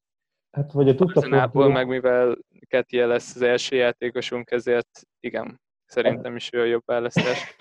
De a dopla forduló miatt azért ott az Arsenal játékosoknál azért mondom, aki úgy, úgy tervezi, azt én mindenképp ajánlom az Enketiát. És akkor nyilván nem a Greenwoodot rakja be az ember, hogy csak egy meccset játszik. Igen, csak egy meccset játszik. Ami még érdekes, hogy az egyik Norris játékos az pozitív tesztet hozott, most a legutóbbi ö, nagy tesztek Tényleg, során. Igen. Elfelejtettem a Norwichnál. És nem tudjuk, hogy, hogy melyikük volt az. Elméletileg nem volt kontaktban a többi játékossal, és nem lesz kihatással ez a többi játékosra. Nyilván a, aki megfertőződött, az karanténba fog vonulni. Ez, ez érdekes lesz, és várjuk a híreket, hogy, hogy mi fog kisülni ebből. Igen, én azt gondolom azért, hogy a kezdésre ki fog ez derülni. Vagy hát legalábbis az lenne a fair. Meg, meg, meg az lenne a tiszta ügy, hogyha akkor kiderül, és akkor jó, akkor a Spursből senki se a, és akkor a, meg a Norwichból is a, a többi játékos nem fertőződött meg, és akkor tényleg mondanak hozzá nevet, és akkor legalább tudjuk. Mert ez így, hogy most akkor ki van mondva, hogy van egy játékos, ez ilyen nagyon sejtelmes. Hát igen. Végig így kezelték ezt. Ritkán volt olyan, hogy a klub elmondta, hogy ki, nyilván sokszor stábtagok voltak, ettől függetlenül szerintem én most arra számítok, hogy nem fognak elhalasztani meccset, és remélem is nagyon, hogy így Remélem, lesz. remélem. Így, így van, ezért is, aki mondjuk, ezt mindenképp mondani akartam én is, hogyha valaki free hitelni akar, és úgy, úgy gondolja, az mindenképp várjon a legvégéig, mert, mert hogy sose lehet tudni, hogy most akkor mi lesz ezekkel a szerdai meccsekkel. Ha majd elkezdődik, jó, akkor utána oké. Okay. De addig azért még szkeptikusan kell hozzáállni ezekhez a dolgokhoz. Ja, meg hát van még egy dolog, amiről nem beszéltünk, bár annyira nem számít azért, de azért kicsit kellemetlen, hogy, hogy a, az FPL számításba veszi ezeket a cseréket, amiket most mi csinálunk itt a 30. forduló előtt. Igen, ez ugye csak erre a fordulóra vonatkozik, a szezon közbeni végtelen csere lehetőségre, hogy rendes csereként regisztrálódnak, wildcard alatt ez nincs meg, és, és hogy pont egyenlőség esetén a kevesebb csere dönt. És még itt a végére így gondoltunk egy ilyen tipjátékot, és akkor ti is beszállhattok, megírhatjátok kommentben, ez igazából arra vonatkozik, hogy, hogy ki, melyik csapatokat tippeljük arra, hogy odaérnek a első négyre, vagy az első hatra? Én most abszolút úgy vagyok vele, hogy az első négy, az Európa Liga az senkit nem érdekel. Ez tény, és ez azt, tény. azt még nem tudjuk, hogy a City az, az meg fogja kapni végül azt a, Azt a azt az eltiltást, ami, ami azzal jár, hogy két évig nem játszott a bajnokok ligájában. Igen, és még, a, és még a kiesőket próbáljuk megtippelni. BL helyekre én azt mondom, hogy az első három az úgy fog maradni, ahogy most van. Igen. A Leicester az, az ezt a nyolc pontot nem fogja, nem fogja elszúrni, és, és én, én megrakom a United-et negyediknek, Na, valamennyire reménykedve, tényleg a jó sorsolás, az erős keret, szerintem, szerintem képesek lehetnek rá. Ha meg nem, akkor tényleg hát én itt sokkal vadabbat mondok. Én bepróbálkozok egy Wolverhamptonnal. Wolverhamptonnal a negyedik helyre. Én, én azt gondolom, hogy, hogy az a csapat az teljesen arra van kitalálva, hogy egy ilyen sűrű programú, effektív egy, olyan, mint egy torna csapat. Én azt gondolom a Wolverhampton, és ez, ez, ez így ilyen sűrű programmal a Premier League egy tornává, egy kupatornává ér körülbelül, és, és szerintem ebben a Wolverhampton ebben nagyon jó lesz. Én azt gondolom, hogy a Wolves, meg a sorsolásuk is jó, és valahogy őket én stabilabbnak érzem, mint a United. Ez elég vad azért, bevallom őszintén. abszolút. Wolves nekem az a bajom, hogy tényleg ők egy eszméletlen stabil csapat, és én nagyjából úgy láttam, hogy kb. mindenki ellen ugyanazt hozzák. Kb. Szóval most hétvégén játszanak a West Ham ellen, de lehet, hogy ugyanúgy len, ugyanolyan lenne a meccsképe akkor is, hogyha az Everton ellen játszanának, meg hogyha az Arsenal ellen. Igen. Nyilván a kis csapatokat nem tudják úgy ledominálni, mint ahogy a top 2, top 3. Igazi kontracsapat. Igen. Ebben mondjuk hasonlítanak a Unitedre. Igen. Szóval, ja. És a kiesők? A, a kiesők terén, hát a Norwich és az Aston Villa az szerintem biztos. Norwich Aston Villa, igen. És uh, én azt mondom, hogy a Brighton lesz harmadik. Vagy a, nem a- a Brighton, nem. Én a Bournemouth mondom. Nem Bournemouth. Én a Brighton. Én a Brighton mondom.